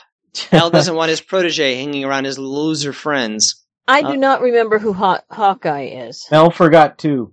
Yeah. He's just some guy. Yeah, I was like, who? I literally wrote that down. Who is Hawkeye? Dan threw him on the ground once. Got a big What- handlebar moustache and was wearing like a bowler hat and Used uh, to hang out there with was that. hanging. Was he the one that uh that this guy came in with when he first Yeah. came Yeah. from the the town when they he first met Al? Yep. Oh, Seen him like three times, maybe. so what? Do we know what happened to him? Why he's gone and and this guy is looking for him, and why Al hates him? Or do we Uh, know any of that stuff, or is it just kind of coming in in the middle of it? He, I think Al just doesn't like him. He disappears. He's not reliable. Okay. All right. So we don't have a lot of explanation about it. It's just apparently this guy has disappeared again and he's been look out looking for him again and we didn't really have none of that happened and I just forgot about it. Right. The, the idea being Silas goes missing to look for his friend who's missing, and Al needs Silas here. Okay. And Alright. Silas is hanging out with his old loser friends, Okay. and he's supposed to be hanging out with his new cool friends. yeah, I wasn't sure whether I had just forgotten stuff or whether it was one of those things where we were coming into the middle of the story type. Yeah, we're pr- pretty much coming into the middle of the story. Okay. All right. That's fine. Thank you. No problem. Alice says Silas has the appearance of disloyalty, which may cause Hearst to confide in him information, and Silas is like, thanks? Hasn't he used Silas that way before? Yes. I'm pretty sure he has. That's what I thought. I thought I remembered this scenario going, oh, yeah. I'm curious as to Um, why he's so confident Silas Silas won't turn on him. Silas wasn't part of that whole like nurse Al back to health thing, was he? No, he wasn't around. No, I don't think so. I think he's just read, read Silas pretty, pretty Outs. well. I was figuring And- Silas would, you know, if you offered him enough money, he'd sell it anyone. He, Yeah. He's proven himself to be pretty loyal. Yeah. And ambitious as well, isn't he? He wants to sort of get on and be in the right part of the camp. And I think he has a lot of respect for Al and what Al can do for him. Yeah. And Al is investing time into this guy, and Right. he doesn't want to be disappointed. And in the background, Dan spots Al with Silas, and his jealousy resurfaces, which is why I think he decides to act important by bossing some whores around. Yeah. And then they turn and look at him like, "What's going on over there?" Eh, never mind. So the word douchebag. It's a, not a period appropriate word. Yeah, this No. happens. Was there no douchebags back then? Oh, there were douchebags aplenty, but they didn't call them that. What they call I just, I guess, cocksuckers. I Okay. don't know. I don't know what they called them, but I'm. They were douchebags. I'm sure. They probably had some name for them that now we would we would hear and say, "What does that mean?" Uh, like a nincompoop. I'm gonna look No, this up. Nincompoop. We still. Yeah, but someone's a nincompoop now. It's not really a an insult. It is, but it's not major. I found a little article about uh, the word douchebag. It's on a blog called Dialect Blog, and the article is the, on the evolution of douchebag. Yeah, I just found that too. And the person writes First use of the word as an insult may be from the 1939 book based on the Lucky Luciano trials, which mentions a character named Jimmy Douchebag, or from the 1951 novel Here to Eternity. The trouble with you, Pete, the voice that did not seem to come from him but from the cigarette said savagely, is that you can't see further than that douchebag nose of yours. Creative. Creative use of insult. But I think it was always. But I think it was always called. It was always called a douche, though. Hmm. Like what you're, you know, the actual word. I for just remember douching. it's a douche. I just remember Rita Sue douching with soda pop in Carnival. yes. like shaking it and then like. I have no idea what you're talking about. We don't use that word here. It's like, oh, Oh, really? don't you don't? Because I just found an article from The Guardian that said if you're reading this in public, look up for a second. Chances are you'll spot a douchebag. You might even see a few of them. If you're reading this in certain parts of London, you could probably put a snooker ball in a sock, spin around once, and take out dozens of douchebags in the process. Douchebags are everywhere. Suddenly, without realizing, we've all somehow ended up living on planet douchebag. But you know what a douche is, right? Mm-hmm. No, I mean, uh, I think so. So uh, It's like My- vinegar and water or something. I know, but you know what it's for, right? I know what it's for. Yeah, but Okay. only only through American movies in my sort of consciousness, and then going at some point I must have gone, "What is a douchebag?" and then looked it up and realized, "Oh, that's not very nice." But it's not like feed one, right? So it's not like you're. But I, don't know what the I, I'm trying to think what I don't know. Maybe I'm totally off here, and maybe everybody in England uses that word except me. So I'd but but I'd have to check with my with my friends and colleagues, which I will in the next few days and report back. But um, you know, I don't. Yeah, I don't know what the equivalent is or what we would say. So it's interesting. And apparently, when you call somebody a scumbag, you're calling them a condom. yeah. hmm Right. Yeah. Um, there's. I just found a um a page of eighteen um of brutal insults from the 1800s that demand a comeback. now I've been looking to try and figure out whether this is an a British page or an American page, and the spelling is American, so I assume it's an American page. And uh, some of them are quite interesting. A church bell is a talkative woman. A flapdoodle is Flapdoodle. a I flapdoodle like that. is a sexually incompetent man who is either too young to have sex or one who's too old to attempt it. Um, Al Al, Swearingen. Al was kind of a flapdoodle this yeah. episode. a foozler is a bungler, one who does things clumsily. A gib face is an ugly person, especially with a heavy lower jaw. a hedge creeper is a prostitute. Apparently, some, Hedge creeper. Like Yeah. that. someone who works in the countryside. Creeper could also be substituted for prowler or ranger. Now that sounds like a very British thing as opposed to an American thing. Hornswoggler, that one I've heard. Mhm. It's a fraud, fraud or a cheat. That one still in, um, still in One- use in 1900s. One British insult I never understood was tosser. What does tosser mean? that means that you're a, you're a masturbator. Okay. Oh. Do you know? Do you use wanker? I thought that was a wanker. Yeah. yeah, well, that's what we we, We- we use that a lot. So We don't use either one of those. I, but I, yeah, it seems like you guys have a lot of words for that particular. well, when it's raining, there's not much else to do here. a jollocks is a fat person. Wow. Uh, a malmsey nose is a heavily acneed nose. Mumsy nose? Malmsey nose. Oh, Malmsy. Malmsey nose. A meter is a coward. Why don't you um, post this link on the? yeah, be, I'd love to see it. Carol. Yeah. Yeah. Unless you're borrowing from my favorite book, Flappers to Rappers, No, I- American Youth Slang. it's just actually when I put in in like um 19th century insults or something like that, I got like a bunch of different pages. It was actually pretty interesting. I'll I'll post them. Sounds good, but yeah, the the term douchebag is definitely anachronistic, not appropriate for this time. Jack Langrishe suggests Al try getting his prick sucked at a different time of day and might produce a different outcome. Unfortunately, he's being quite the uh, flap wanker right now, or whatever the term was. Characters we see this episode we didn't see last episode. Silas Adams, bringing our total to eleven. Wow. Seth brings the documents to Steve, and Steve is like, "Well, how about we keep the black guy waiting a bit longer, huh?" And Seth just jabs him in the face. Steve won't sign until Hostetler does. Ugh. Later at the hardware store, Sol suggests to Seth that when Hostetler and Steve have cooled down, have them sign simultaneously. I love the look they give each other. Like, yeah, I just gave you good advice. Yeah. I You're welcome. yeah. My note was that Sol st- steps in to keep Seth from finishing plotting the untimely deaths of both of them. Mm-hmm. I just the look on his face before Sol said anything was like, "How can I kill them both at the same time and Yeah. get rid of this problem?" Don't you think Sol is? I, I thought this was great because the amount of times that Sol is just like, huh? You know, like, what's going on? I don't know what's going on. Like when, you know, Trixie goes off to piss and he's like, I thought you just went to piss, you know, and, Yeah. and now here he is actually knowing what's going on and, and giving good advice, his partner good advice. I thought it was great. He sort of stepped up to the plate, really. I think he's really good at that kind of stuff. Um, it's when he's dealing with with more intimate sorts of Yeah. things. He sees it from a Um, distance. He's, he's better. Yeah, yeah, exactly.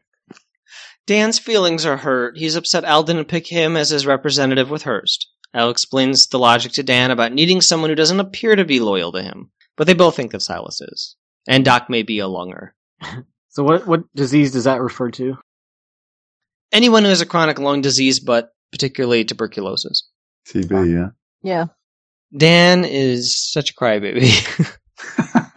I love this scene. I love I love Dan when he's all he's all sort of vulnerable because of Al doing something like that. And Al looks so sort of jaded with it. He's obviously been through it so many times. I have down that Seth and Al are both dealing with hard heads whose prides and feelings get hurt. All Yeah. are really getting in the way and annoying.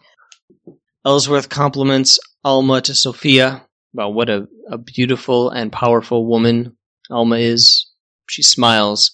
She looks outside and sees Leon tip his hat and announces the that she'll take the air just briefly. Yeah, What the fuck is happening? there? I know. I've suddenly. Do you know what? I've only just clicked it now. I've realised what's happening. Oh my god! And this is bizarre. I've watched it three times. That was Leon. I couldn't tell who that was. I was af- Yeah. kind of afraid it was Leon, but I couldn't imagine. So Leon's going to supply her with drugs, right? With jokes, yeah. Yes, that must be it. She she's she's gonna she wants to to chase the dragon or whatever you call it or whatever you know. And Leon's the who can fix her up. True. Am I right? I don't know. Maybe I'm. Oh, you think of sex she's at first, but I think you're right. Oh. yeah, I I left that. That was a great big question on my part. What the hell is she doing? I think is what. Yeah, and it was for me until now. I just suddenly thought, hang on a minute, Leon. He tips the hat. She goes outside. I'm going to take the air, and we never see where she goes. And then, um, what else? What other reason would they have? And the weird conversation they have in the bank as well. So you think he's her supplier and that she's Yeah. back in the stuff? Yeah, but I can't remember. I have watched this three times. that's I gotta- can't that- remember what happens. That's got to be it. I mean, yeah, that's what he's known for. Yeah. Druggy. Maybe they're going to take a bubble bath together. Oh, Well, they'll they'll they'll be in separate tubs, but a communal experience. Joanie tells Jane that she doesn't know where they'll end up, but Joanie says, "You're welcome wherever I go." And Mose can come too, although they may have to widen some doorways. Where does the stage go? Well, I don't know. I love I that. love that. Yeah. Great. Yeah, I love these two together. Mhm. They make me so happy. The Bullocks are in bed, and Seth is expressing wonderment at Sol's diplomacy skills.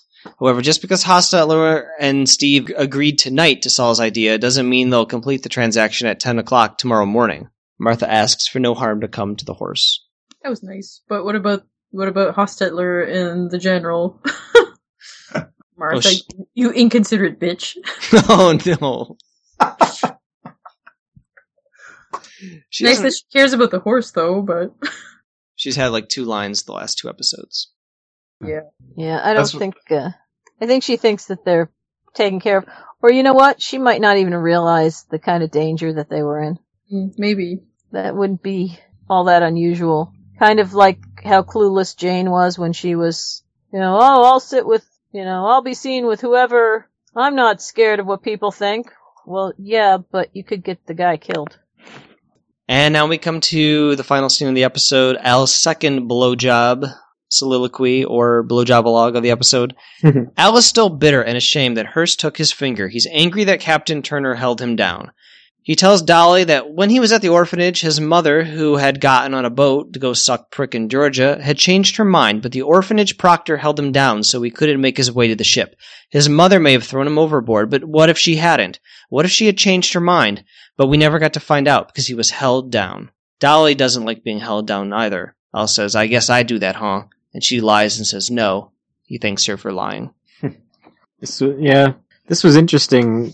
How it all boiled down to this memory. It was like you're like, "What's his problem?" And then they let you know. He really doesn't like feeling powerless. Hmm. But I like that moment of self realization, like, oh, I guess I hold you down too. Yeah. Yeah. Yeah. It's nice that he actually admitted that. You know. Yeah, that's the first time that he has come close to anything like that. Mm. That I remember anyway. that was the closest thing to affection that I've seen between the two of them. Or empathy for, Yeah. from Al for any of the, um, the women who work there. Oh, I forgot to mention that earlier in the saloon, Jack says to Al uh, about Dolly, like she has like a sweet smile or something, Yes. and and we see her kind of smiling sweetly, and and she was very she was very nice in that little moment. yeah, she was really cute. Her parents would be proud of her if they watched this scene. That Just that scene. that scene. Put it on your demo reel. yeah, but not the rest of it. Always fascinates me that it must be so difficult to shoot a scene like that. Like, you know, Al's got to do some, well, Ian McShane's got to do some serious acting and that's going on. And how, you know, how do you physically do it and make it look real? It's just, uh, must be so awkward to shoot and to do, you know? Mm-hmm. I mean, and he had his um like long johns wide open. He's a fine figure of a man, isn't he? He's like just letting it all hang out. Uh, He's a real sex symbol in the UK, believe me. We are.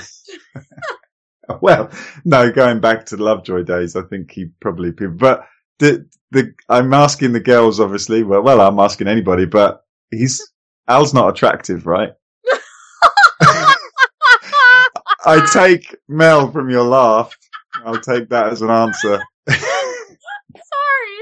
Carol, anything to add? Um, I wouldn't, I wouldn't call him my type. No, I can see. I can see him. I don't think he's an ugly man. He's not an ugly man. no, he's not an ugly man. No, No, he's he's a handsome fella, but I, I, I not necessarily with the long johns opened up like that. Well, Ugh. They're not flattering for everyone. it's not flattering. Sorry, it's just it's disturbing. Uh, And, I mean, uh, yeah, it, Ian McShane is a perfectly fine-looking fellow. Yeah, Um, but is Al, uh, you know, An sexy attractive- guy? Thank you. Yeah, a lot of it has to do with personality too. Like, you Yeah. know. yeah. well, I find him quite attractive. But... We all know that Hey, you you know, Uh, there's someone for everyone out there. think. No, it's- I like his longer Judge. hair. We don't judge. That's- Yeah, when he tends to look a little more greasy and grimy, I think he it's it's a good look for him actually. It makes him more unhinged and dangerous, which is uh, intriguing. Oh. Ooh. dangerous. You like the dangerous ones. Don't you? Oh. You're like, ooh, Alma opening up a bank? Dangerous. Wearing a padded quilt. Yes. Dangerous. She's expecting danger. Let's review our predictions. Carol predicted Alma finally admits she should listen to Ellsworth. Many in the camp realize who they should put their faith into and who deserves credit for what. totally wrong. Mm, wrong. I'll say it. Totally wrong. Matt predicted that the episode will, will focus heavily on the new bank. Well, Ah, not heavily, but it was, it was in there. Yeah. Yeah. Yeah. Choo. A day in the life of Sol. Well, he was he was in the episode. Okay. no, that's Something about church and taxes. Deadwood becomes a theocratic republic with Andy Cramed as mayor. I think you lost lost it a little bit at the end Yeah. there. Damn. You had it! Yeah, should have stopped where where the getting was good there. Mel predicted people are attending Andy Cramed's new church, but they can't afford to put money in the collection basket, so they charge their donations onto credit. And then Andy Crane rules over them all with the power of Jesus. the two of you are you you reference Andy Crane a lot in your predictions. he wasn't even in this episode. no, he hasn't been since last season. That's like the one guy that should have showed up and didn't. I don't even remember who that is. oh, no. Damn it. Anyways. no, he he was the guy who got the plague and Oh, then came back and became a, yeah, a minister. and then Then stabbed Stabbed Cy. Cy.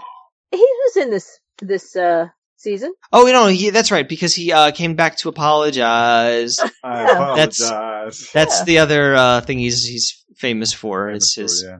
I apologize. yeah, Mel's predictions. I think both Mel's and Matt's over the course of the podcast have been great. There was, I think, early on there was one about there's a big flood and it comes through and wipes out the whole town, and I was like, Yeah. wow. I was like, I was like, It's like I want to see that. there's still time. There's, there is. There is. and that part of the country is you know flash floods are a big problem. It, it wasn't just going to be a flood; it, they were all going to be baptized as well. 37, Yeah. 37 baptisms. I think Or- was the prediction. I think there was a point where there were vampires involved too. I'm not sure. Oh, that was the vampire god who Yeah, demands his blood cocktail. yeah. Oh. Can never rule That part I'm not so sure is you know all that common out there, but gonna happen. Yeah, but maybe for the up and coming film, they might have taken some of your ideas. Mhm. Mm. Doc, Mm. Doc is becoming a vampire. Didn't you know? Hmm. so that's what's Dude, wrong with him. yeah, he's, he's becoming a vampire lord. And for our miscellaneous prediction, uh, I wanted you to predict how many characters we would see this episode that we did not see in the previous episode. Uh, let's see here. Matt predicted two. Ooh. Carol predicted three. Mel predicted five. But we had 11. I still win. I still win. Jane, Captain Turner, Con Stapleton, Leon, Tom Nuttall, Harry Manning, Hostetler, General Fields, Steve, Dolly, and Silas Adams. So yes, the person who comes closest is Mel. She's three out of four for the season. Mel's Yes, doing a victory yes, dance, so I'm yes. beating her. No. oh, oh, oh, Oh. oh. That's really shows the depth of this show, doesn't it? That there's 11 characters. I mean, that, you know, because I was thinking there's, we haven't seen Jewel for a while, and I miss seeing Jewel, you know, Oh, right. there's so many characters that, you know, are so great. And the, the new guy that they introduced this season, who's the, what's, I've forgotten his name, but he's got the boarding house where Joanie went. oh, wow. Um, you know, there's people that you don't see and they sort of seem to come in and then they, and that's what I understood a little bit from the reading the book and that, that people like Richardson were never planned to be big characters. And then David Milch liked just the look of them so much that they became, you know, characters, much bigger parts, you know. Mhm. There's too many characters. like we know that. Which is why we we see very little of like Martha the last two episodes. Yeah. And yeah. in some shows they could do like she could have a whole season story arc. yeah. And in this she's she had like a little bit of a story and then they keep her around. They need to kill some more characters. We haven't had that many like shocking deaths of main characters in this whole series. Hmm. I have a feeling you ask and you shall receive. uh, I'm guessing they're gearing up for it. Gonna thin the herd a little. I'm I'm I'm assuming so. Yeah, but even if they do, given the rate that Milch operates at, and he'll add like ten more, Yeah. another stagecoach will come in with another theater company. I was just remembering that Will had posted something about David Milch losing all that money and that, and that he was a gambler, you know, and he'd, he'd lost like a hundred million dollars or something like that. And it's just amazing, like a real creative guy and great shows, amazing shows. And then like this, yeah. That's crazy. All right, let's move on to feedback. Uh, I've got some feedback from Nutty Mel. Why don't you read this one? Sir, wow, that was a pretty good episode. Al's scene with Dolly at the end was amazing. I feel like Ian McShane should have gotten an Emmy for that. Mm, For a blowjob. It's an Emmy and a blowjob. Everybody. it's or, an, or an adult video film award or whatever they're called. Yes. It's everything Matt read from Milch last episode, and then when Al sympathizes with Dolly, I just lost it. That was a great scene. Seth reacted different than I expected seeing Hostetler and the horseback, but I love where this went. I love how he handled things. I love how mad he got. His conversation with, with Charlie had me rolling with laughter. The best part was how Martha was all on board, and he knew her mind about it all. Don't let anything happen to that horse. It makes me think their marriage isn't a sham It's isn't a sham. Isn't a shame. I think she Yeah. means a sham. That's what I kind of thought too. Mm-hmm. Yeah. It makes me think their marriage isn't a sham and that they were really brought together over William's death. I'm happy for Martha. Ellsworth is adorable about Alma. He's adorable, really.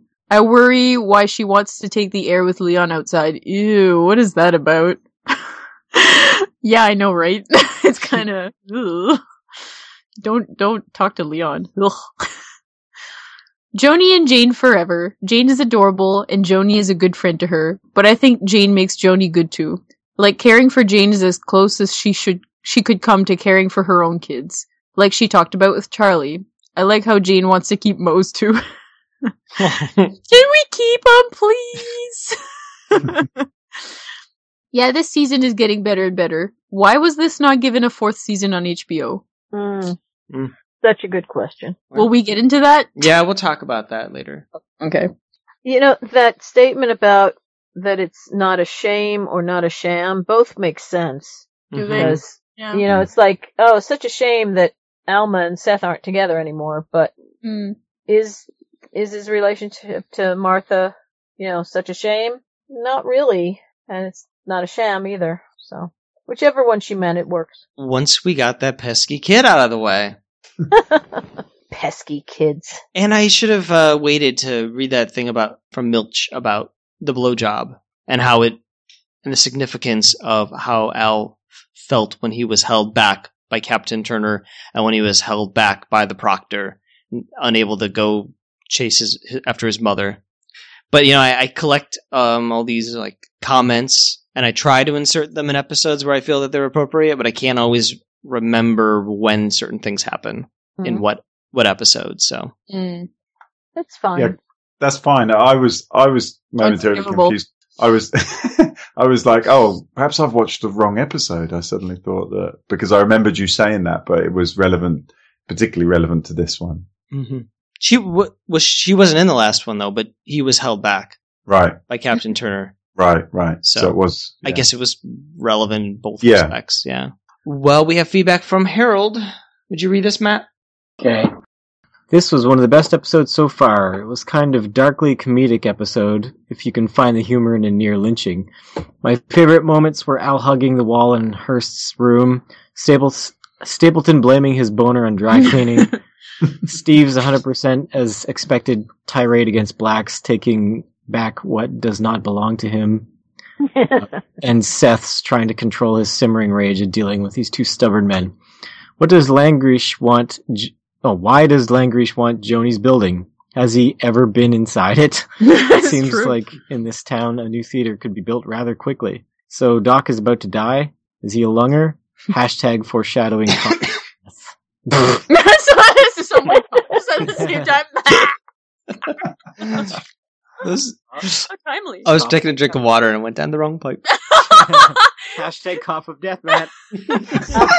That's what the doc has been saying all along too.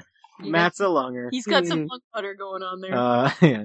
Is Alma about to begin an affair with Leon? If so, I want a Dick Van Dyke show mashup where they bathe together in separate baths.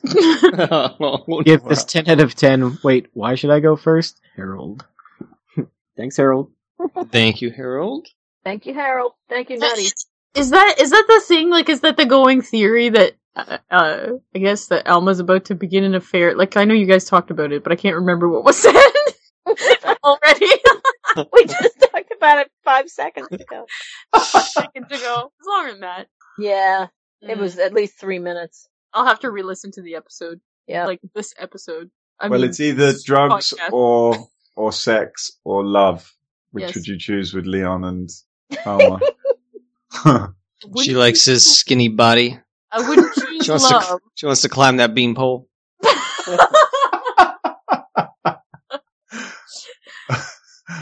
oh no, I can't unsee that in my mind. Mm. No. It's not good. No. Uh, we have audio feedback from Hasso. We heard from him earlier. From Hasso Stetler. oh, leave, leave now. Oh. right. Uh, feedback from Hasso. Hi guys, this is Hasso got some feedback for you for series three, episode four, full faith and credit. Uh, the standout, or one of the standouts in this episode was Seth. I think he was quite funny with his impatience. Um, he was the angry errand boy, and I'm sure the writers must have uh, had a bit of fun with that and tried to come up with the uh, most unsuitable job for the sheriff. So they had him running between a racist bigot and a marginalised um, victim struggling to keep it together. So I thought those um, scenes with Seth, Hostetler, and Steve were really good. Um, Steve, he was so genuine with his bigotry, and that really lifted the intensity. And Hostetler, um, he played it so well, just brim, brimming with rage and only just managing to keep a cap on it, especially in the wake of putting it all on the line uh, in placing himself in judgment before Seth. Very brave and dignified person, and um, certainly got to feel sorry for that bloke. Uh, Seth and Charlie Utter in the thoroughfare um, had a nice little exchange. Um, Charlie trying to be all diplomatic and uh, delicate and careful, and, and Seth with I think a good three or four um, shots of, of him hunched over, glaring at um, Utter just to get to the point was um, really funny. But he, he did it really well too. Uh, Al, I liked seeing Al the way he put his um, he's put all his cards on the table as well in the way that um, he's he's really standing up to Hearst. Um, the way he walked away from that meeting was definitely a power play. And incidentally, EB's quip um, when Al and Cy are summoned to the hotel, where he says something like "Titans gather." He just knows that he is a lower life form in the presence of those gods. I think that's really that was really good. Um, yeah, there was a fair bit of humour in this episode. I thought the scenes with uh, Al and Silas just saying the word douchebag, uh, however many times it was, was was funny. Um, and I think around about that time as well, Harry, the the the, the fireman wannabe, um, fumbling to get his clothing, uh, his coat hung up at the start of the, the scene in, in in the bar was was a good one as well. Al certainly got some serious issues, and he's hinted to his past again, and you know, giving us a little bit more of, of a hint of what that might have been, um, and and really focusing on you know a particular action of being restrained. Um, I think that was quite um, intense, and um, he was very convincing in, in playing that.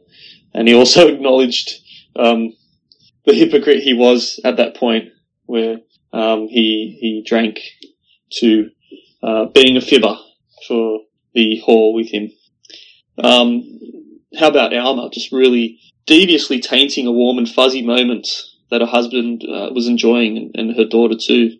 So, so there, there Ellsworth was playing checkers with, with their daughter and reflecting on the establishment of the bank. Um, and it was all that kind of metaphoric sigh of relief that everything's finally gotten normal and in a comfortable state and they can just enjoy being a family again. And there she is just looking out the window, you know, making eyes to, making eyes to Leon of all people. So it was extremely discomforting, um, to say the least. So overall, good episode. Not quite as um, not up to the last few one or two episodes, but I still give the give it um, seven point five racist bigots out of ten. Thanks, guys. Wow. Thanks. Thank you. I I thought when uh yeah when he took that drink, I thought he should have at least offered her one. He's like, yeah, I hold you down. Now watch me drink. Oh, yeah. She's still just there for his convenience. Seemed like he had made progress for a moment, though. Yes, absolutely.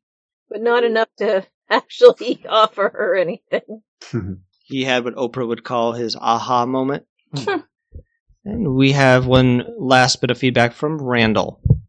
And it is also audio feedback, so I will play that now. Hey there, Hoopleheads. This is Randy from the Grolix podcast.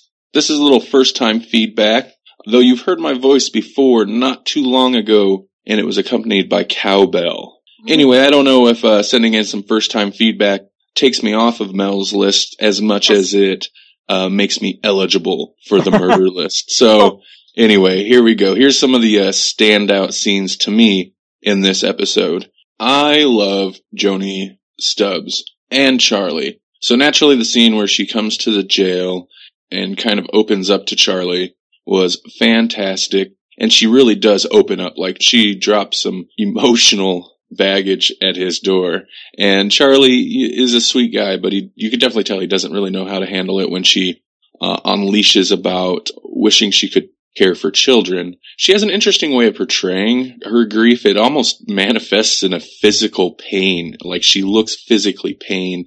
Speaking of physically pained, the doc looks to be a lunger, and that really bums me out because he is my favorite character. Also, that meeting between Hearst, Swearingen, and Cy, and Swearingen's uh, little tummy ache, I love that he cannot and doesn't even attempt to mask his contempt for uh, Hearst. He's not the type to uh, play the obedient dog, uh, particularly when he's been wrong, like he has. That whole situation between Hostetler and Steve is super frustrating. Bullock handled the general and Hostetler's return uh, very well, and also he's had he's he's displayed a lot of patience with the situation between Steve and Hostetler. When Hostetler finally snaps, and understandably so, I found Bullock's reaction really interesting. It enforces even somebody like Bullock, who seemingly, you know, doesn't care what race you are, is still kind of bound by these awful racial standards of the time, if that's the right way to put it. And finally, we end the episode with more insight into Swearingen and his past and kind of what motivates him. And I found this really interesting. Ian McShane obviously knocks it out of the park constantly with the show, and he's given lots of opportunities just to really like put his acting skills on display. And I think this scene is definitely one of the standouts in that respect. Also, Al kind of shows Dolly a moment of sweetness, and it's hard to call it sweetness given their relationship, but sweetness and understanding. Um, so that's definitely nice compared to how he usually treats her. All in all, I'd say this is a pretty good episode. It's not overwhelming in plot. It's kind of scaled back in that respect, but at the same time, it's not super exciting. There's some nice moments. Um, I'd give this seven bosses of the bedclothes out of ten. Thanks, guys, and I love the show. Keep it up. Thank you, Randall. Thank you, Randall. I really think that Seth actually saved Hostetler's life by how he handled Hostetler in that situation. If Hostetler had had blown, if he had done anything to Steve, Steve would have been happy to get the tar again. eh, they eh, Hostetler would have the town would have blown up and Hostetler would have been dead. Also, thank you, Randall, for leaving that five star review on iTunes. Whoa! You get double points. You get a, a whole bunch of free passes on the murder list. No, no, no, not a whole bunch. Just one. I'm not. I'm not going to disclose how many free passes you get to keep you on your toes. oh, okay. I was gonna say I would have given you a, a lifetime pass to No. off the list, but it's not my list, so It's I not can't. your list. I can't. Have- No, I'm sorry. Sorry, You're off, Randall. you're off Matt's murder list. You Who's have- on Matt's murder list? It's for him to say. Well, thank you for sending in feedback, Nutty, Harold, Hasso, and Randall. Yay! Barb, Barb said she wasn't going to send in feedback this time because she's still sulking as uh, when Matt called her parp last time. I She apologize. uh, that doesn't give her a pass though, Barb. Yeah, I mean, we're not responsible for Matt, you know? Don't Yeah. don't punish us all for one person. Hmm? Don't punish yourself, especially most of all, because you know I think think you want to die. Suicide by Mel. I'm really I don't want to live anymore, Mel. All right, so let's get on to rating this episode as the guest. Russell, you get to go first. Oh, I loved this episode, and uh, yeah, I thought it was a, it was great, and and uh, I give it nine out of ten. Richardson's flush with cash. oh, Oh, I'm still upset that I didn't see him. You're going to be going back and finding it. I already did while we were talking. It was great. Oh, okay. is there is there going to be a screenshot somewhere? Uh, yeah, I'll put it on the yes. on the page. nice. Yeah. Matt, why don't you go next? Uh, I liked the episode fine. I didn't love it. I didn't hate it. Um, it was just another good episode of Deadwood. So I'll give it um, eight out of ten. Well, I, I wrote this when I assumed she was uh, looking for sex with Leon. I put eight out of ten. Poor choices of suitor. Very poor. Very. Mel, why don't you go next?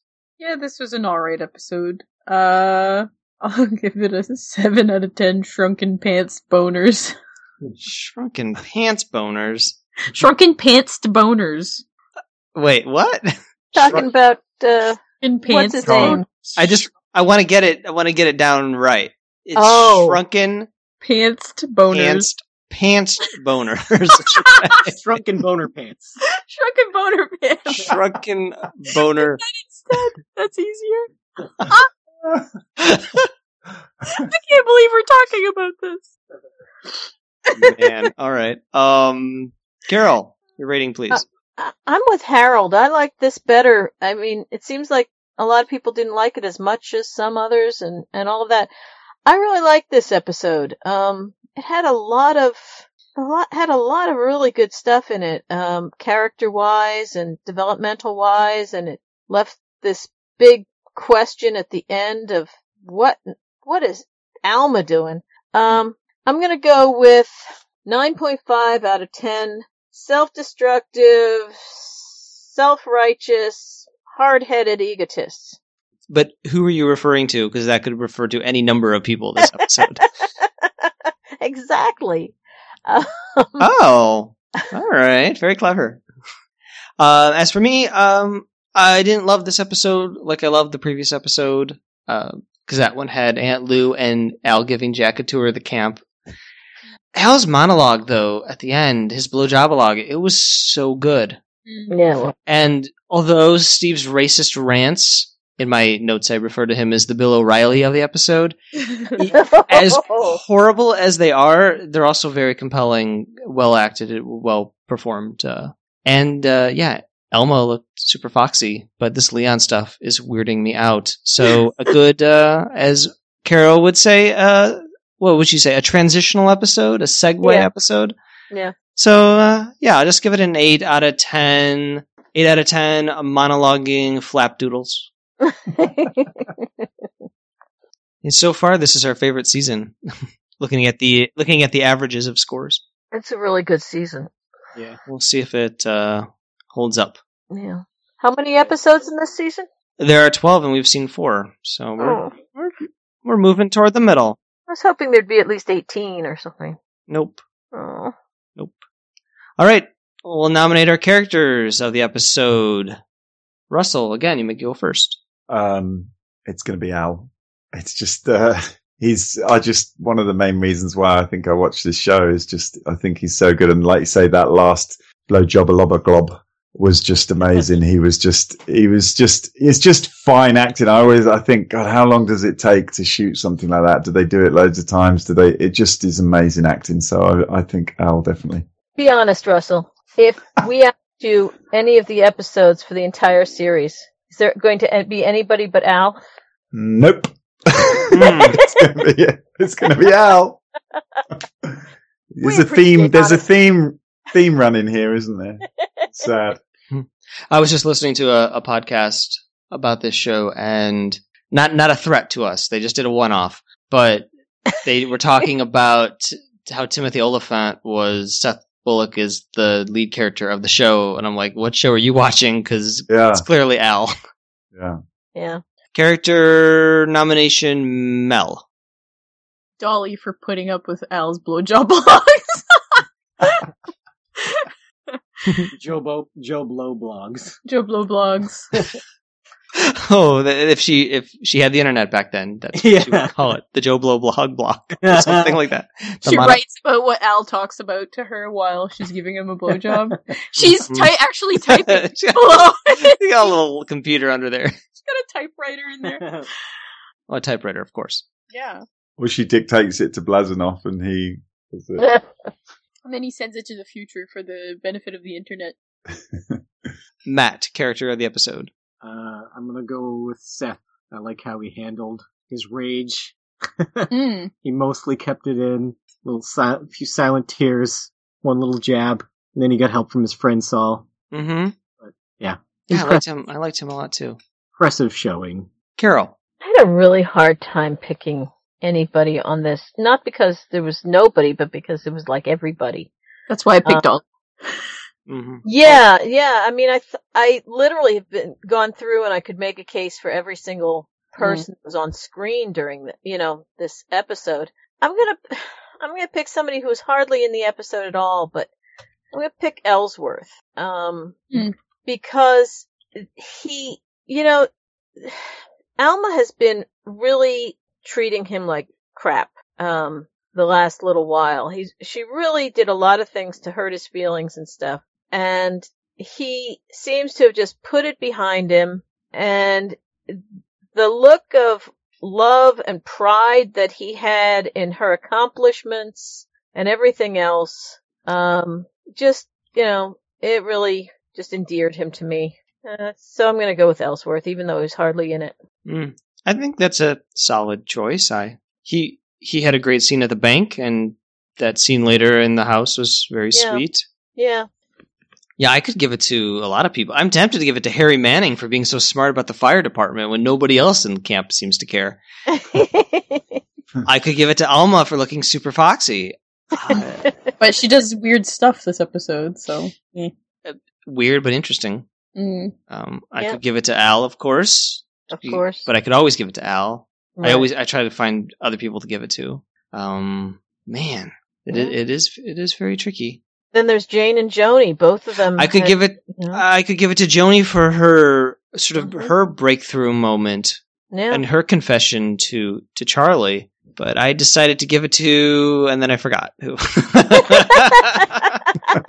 and the winner is oh i don't remember now Uh, I forgot. I forgot. Um, hmm.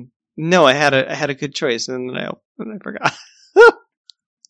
Quick, who's in the episode? Seth, Al, Joanie, Jane, Eleven new characters. Oh yeah, Seth. I'm gonna give it to Seth. Seth? I'm gonna give it to Seth because uh, he was he, he had to deal with all that shit. Yeah, Yeah, those that first of all he had to he had to accept this you know Hostetler's sincere apology for what happened to William, which was very big of him, mhm. and then he had to navigate that those very difficult waters between Hostetler and Steve. So. Yep. And uh, he hit Steve a couple times, which is great too. So Mhm. yeah, that was an easy choice actually. Now that I think about it, I'll give it to Seth. Okay, let's do quotes. Oh. And Russell, as the guest, you get to go first. Ah, I liked uh, Trixie in the bank. Our hearts fucking leap with joy when the guy says he's going to finally open the account. Actually, I have uh, some quotes from that scene. Uh, Mel, you want to help me out again? sure. Will you be the hoople head? Uh, always. Of course you will. Oh, shut up! I put you on notice. Want my money. It better be fucking available, day or fucking night. May I draw you a map then, in case it's night you want, to lead you to where I live so you can wake me? Now fuck you then, I ain't depositing. Oh no? Oh, say it ain't fucking so, you stupid fucking asshole. um, That was brilliant last week when you did the Blazanov and the the high and the low voice. That made me laugh so much.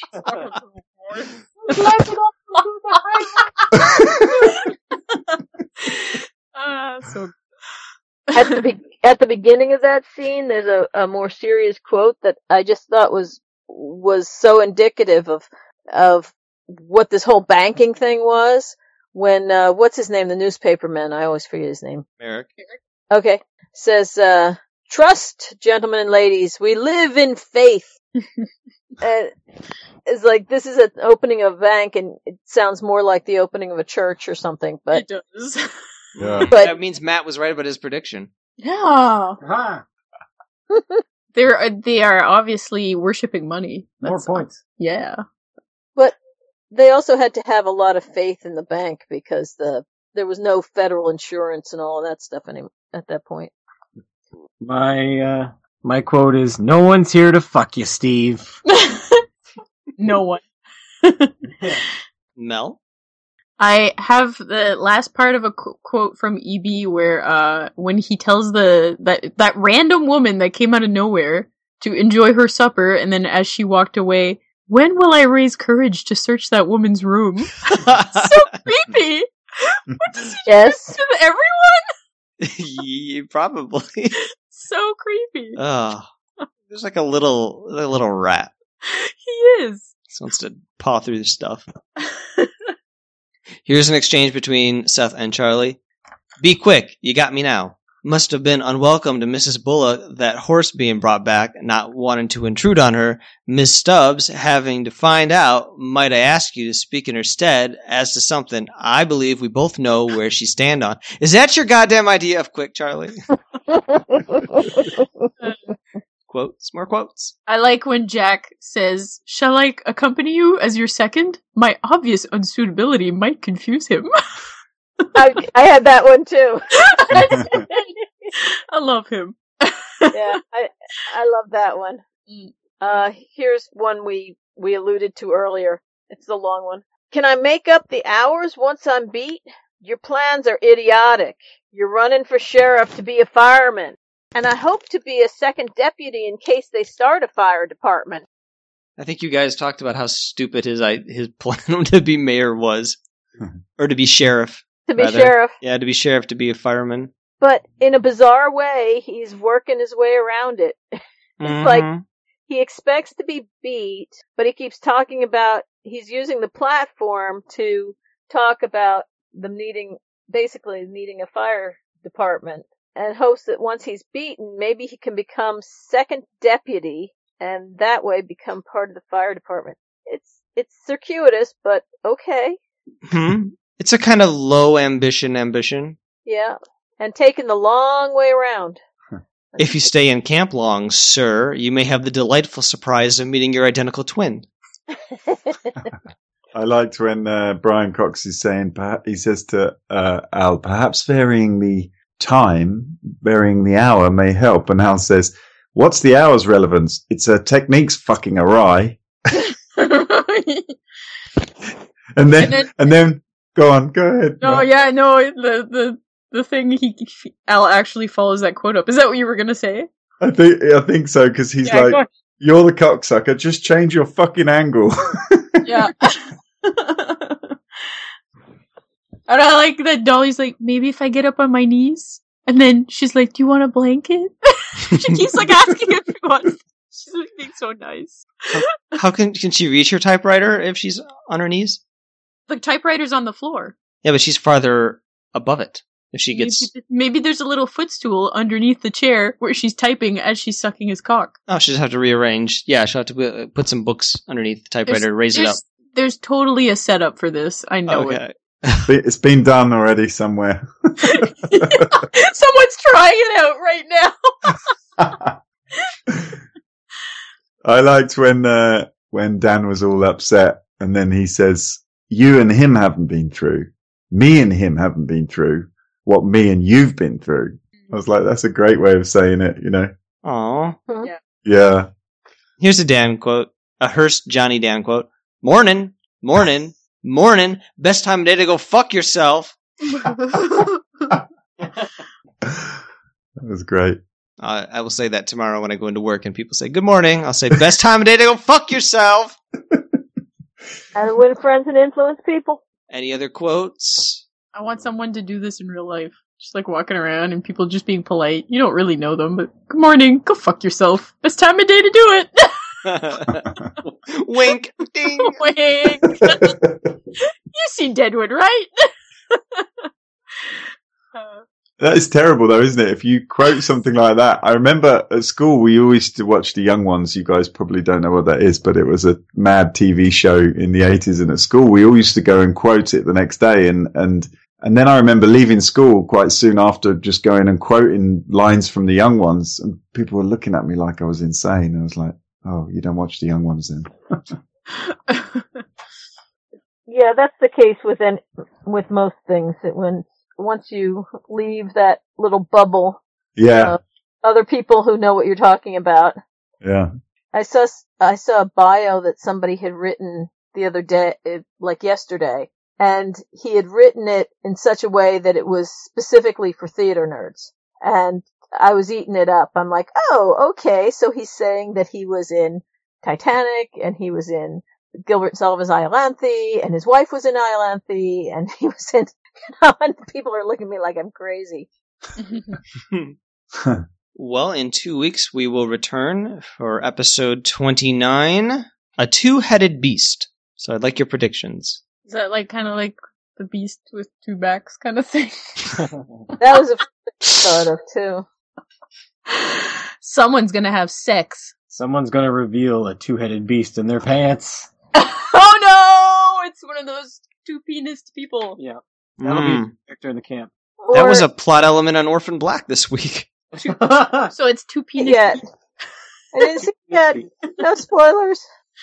Um, do you think it's like two forces joining together? Like, I mean, Oh, it's oh no! It's Alma and Gross and Leon. Mm. Well, if she's chasing that dragon, the dragon is a beast. Mm. I was thinking more like, you know, I mean, you've got Hearst and Cy joining forces, so that's kind of a two-headed beast as opposed to, you know, sexual innu- innuendo. But but Cy is such a lightweight compared to Hearst, so. Everybody's gonna pair up, and they're gonna be stuck together in a sexual position the whole episode. and that's how they're gonna walk around the whole episode. Don't take that position; you'll get stuck that way. It's like a curse Yeah. for this the day. You know, they, they're cursed. The Yes. cursed of the curse of the two-headed beast. It's like a Deadwood version of the human centipede. I'm imagining. oh man, No, you will see a human centipede in this. I can guarantee you. That's my prediction. I'm Okay. sorry I tuned out. Matt, did we get your prediction? All right, Somebody has two dicks. All right. you still tuned out, Matt? nope, wide awake. and Carol, I'm sure you said something intellectual and smarty fancy. no. Uh, you know, part of me right now wants to come up with something really totally ridiculous just to prove you wrong. Um, uh, but I'm tired, so I can't. Uh, yeah, I just said that, you know, I said something serious, which was that it probably two power players are going to come together like, you know, Hearst and Cy were the first ones I was thinking of, but Cy's such a lightweight at this point. I don't know if he could be dignified as being part of a two-headed beast. It'll be EB and Richardson. No, no. They'll merge together. Hmm. I Like- just, Like the time when uh, William merged with that bicycle. oh, oh, It's terrible. He merged with the the hoof of a horse, I guess. Space did at least. all I could think when Mel was talking was that, you know, she should cosplay what she was talking about and post pictures. What? Your version of the two-headed beast. No, I don't want to. No! No! Has anyone done that cosplay as the uh, human centipede? I can like- hear keyboards tapping right now. yeah. Pretty sure there's like a. ever- someone getting into Did you ever see the Conan O'Brien like mascots who shouldn't dunk? I'm pretty sure there was a human centi- centipede. Yes, there was. Yeah. oh god. yeah, and uh, this is from IO9. That cosplay won thousand dollars at Fangoria's Weekend of Horrors. No way. Post it, please, so that I don't have to search for it. Okay, I will. And this person says, "Ew, ew, ew." I mean, not to diss anyone who's into that sort of thing, but that really does not tent my pants. He needs his pants shortened. Yes. Yeah, you could just take it to a Chinese laundroman. yeah. And then once again, I will post on the Facebook group and confuse everyone in the group. yeah, that does me when I haven't listened to the episode yet. I'm like, yep. what earth is that about? and for our miscellaneous predictions, uh, well, anyone have any suggestions? Hmm. Okay. Well, if there are no suggestions, how many minutes before we get the first cocksucker of the episode? Oh, I don't know. I don't remember hearing it that much this episode. Uh, I- I think 13 our brains turned off. thir- 13 minutes. Okay. Hmm. Five. Five. Five. Ah! we both What? said Did I five. take your answer? What? Did I take your answer? Yeah, we both said five at the same time. Well, if you if you both say five and you're and it's five minutes, you'll each get a point, or one of you could be a little bit different. Try and get that point for yourselves. That's the kind of high stakes we play here on the podcast. yes, it is. When are, when are we gonna be, gonna be able to redeem these points for some like material goods? I'm sticking with five. All right, I'll go with three. Okay, three, five, and whatever Matt said. Done. 13. Thirteen. All right. I'm going to go with Mel is going to win on this. That's my prediction. A prediction on top of a prediction. I like it. For bonus points, do you want to guess who will say it? Um, Al. uh, I want to hear Wu say it. We haven't Yeah. seen Wu in a long time. um, I'll go Cy. Carol, that's pretty. That's a pretty bold out of the out of the blue pick. You sure you don't want to? I'll, um, yeah, I'll, I'll be more reasonable. Um, Al is the one that makes most sense. Who else? Who else do we have? Um, who else says a lot? Uh, the, the, the, the. Seems like there's someone obvious and I'm missing it. I feel like that's all Wu does say is cocksucker. Yeah, exactly. Yeah. All right. Well, we can keep it as that. Uh, yeah, I mean, hey, I'm playing for big stakes here. I'm, you know, it's Yeah. go big or go home. That's right. Um, you know what? I'm going to change my prediction about what the two-headed beast is about. Oh, I'm going to say that um, that they discover uranium in the mines and that uh, the the cannibalizing pigs finally start having two-headed babies. oh. Hmm. There you go. Okay, With human faces. with human faces, exactly. once again, another crazy prediction from Carol. I know, I know. When are you gonna Hold me stop being back. so crazy? Dial, try and dial it back a little bit, okay? Hold me back.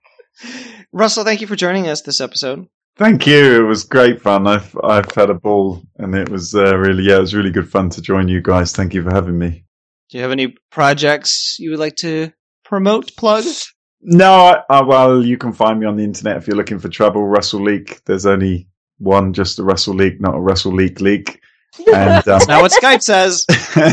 Yes. Russell russellleak.com and I post, you know, music projects and things like that. And I was on the Creative Path podcast. I think that's coming out in a couple of weeks, which was, which is a great podcast, by the way. Really, really good fun. And I'm guest on that, which was really good fun to do. So yeah, that's all. What do Okay. they do on that podcast? What are they talking about on that podcast? Uh, it's kind of it started off as you know like a guy who loves music and talking to singer songwriters and his lo- his sort of local bands and musicians around, and then it's kind of grown over this. It's on to a second season, and it's it, there was an interview this season with a guy who uh, started a brewery, and it's basically anything where your people are just being creative and starting something from scratch or um, starting from zero and making something, which I love. It's just a, a and and also it's not necessarily people you would know. You know, it's not like the Nerdist podcast where you're you're sort of listening to people you, you, you who are- who are well known. It's just little you know songwriters, singer songwriters, and nobody's like me. so so, but it's. I find it really interesting, and yeah, it's a really good podcast. Russell, you- you'll never be a nobody to us. Yeah, you'll always be that guy that came on the show one time. And, and talked incessantly about Lovejoy. Is there a chance to just talk a little bit more before I go? No. But you also play music as well, right? Yeah, I'm a musician, singer, songwriter, and I, I, uh, yeah, I'm in a couple of bands and stuff. Yeah. So Did you want to promote your? Well, you gave your website. I'm yeah, sure you it's all there. it. You can find it. All there, Okay. yeah. Have you ever given any thought to podcasting yourself? Doing your own? Not really, no. But a friend of mine who lives in Canada I was telling you the guy with the bears and the wolves and stuff. He's uh he's wants to start a podcast and has talked about doing something. We might do something in the future, but it's I've really enjoyed this. It's been great fun, and I enjoyed the creative path one. So uh, who knows? You never know. Maybe you should start your own Lovejoy podcast. I think Yeah. Lovejoy may have podfaded. they they sort of pe- peaked, didn't they, with the first season by the looks of it. So yeah, could be could be fun. I don't know who would listen to it.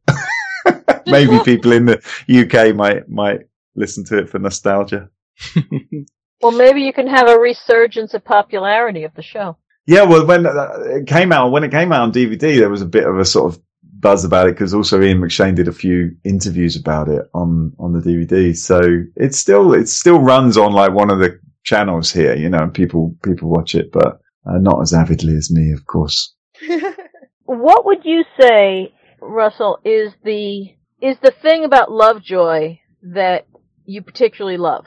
I mean, other than Ian McShane, McShane is in it, but what is it? What's the hook that you find that makes it, you know, so great?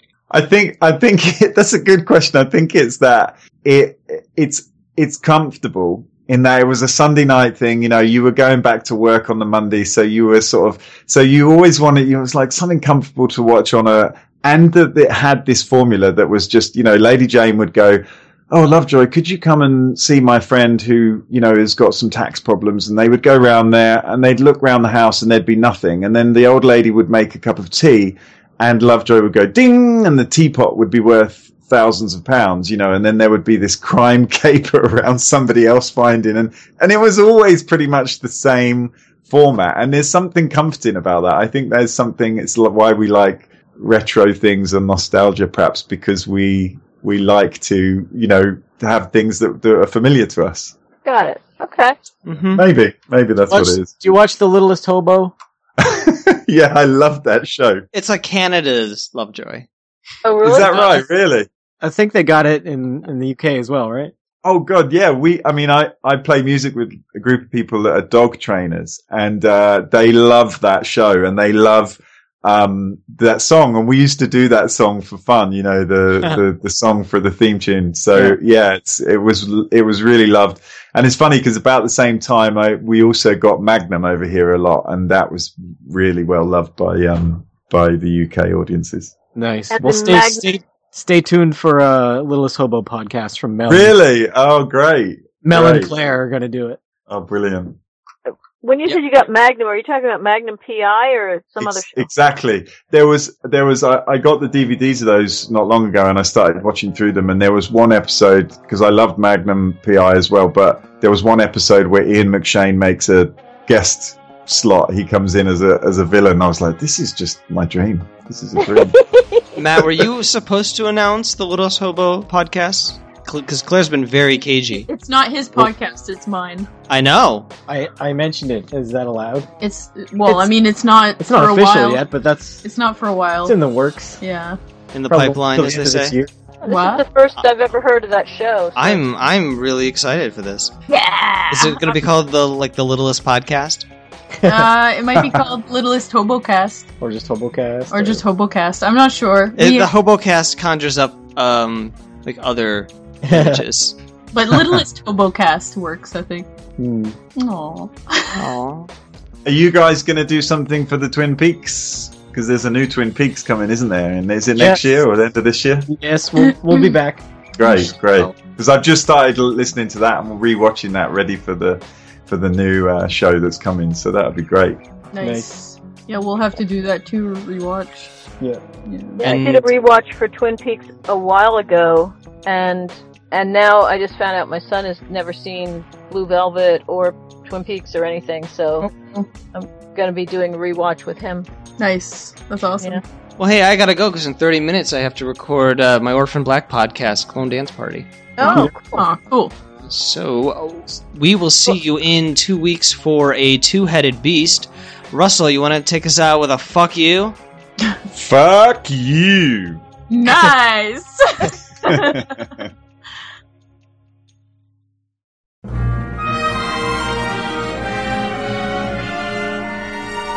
Down by the sea lived a lonesome every day getting sadder and moister. He found his home life awfully wet and longed to travel with the upper set. Poor little oyster. Fate was kind to that oyster, we know, when one day the chef from the park casino saw that oyster lying there and said, I'll put you on my bill of fare. Lucky little See him on his silver platter, watching the queens of fashion chatter, hearing the wives of millionaires discuss their marriages and their love affairs.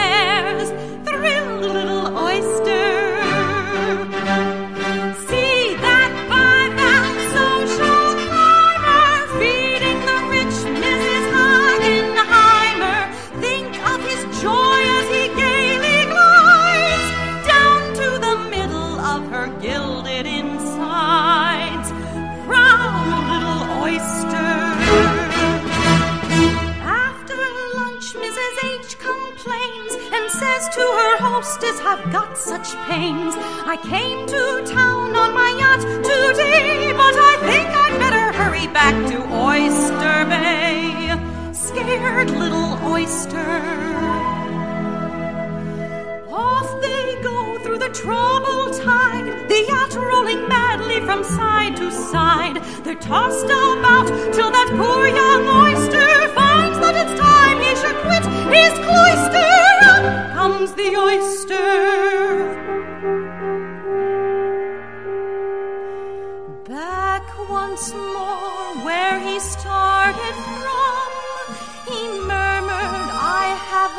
A single qualm, for I've had a taste of society, and society has had a taste of me. Wise little oyster.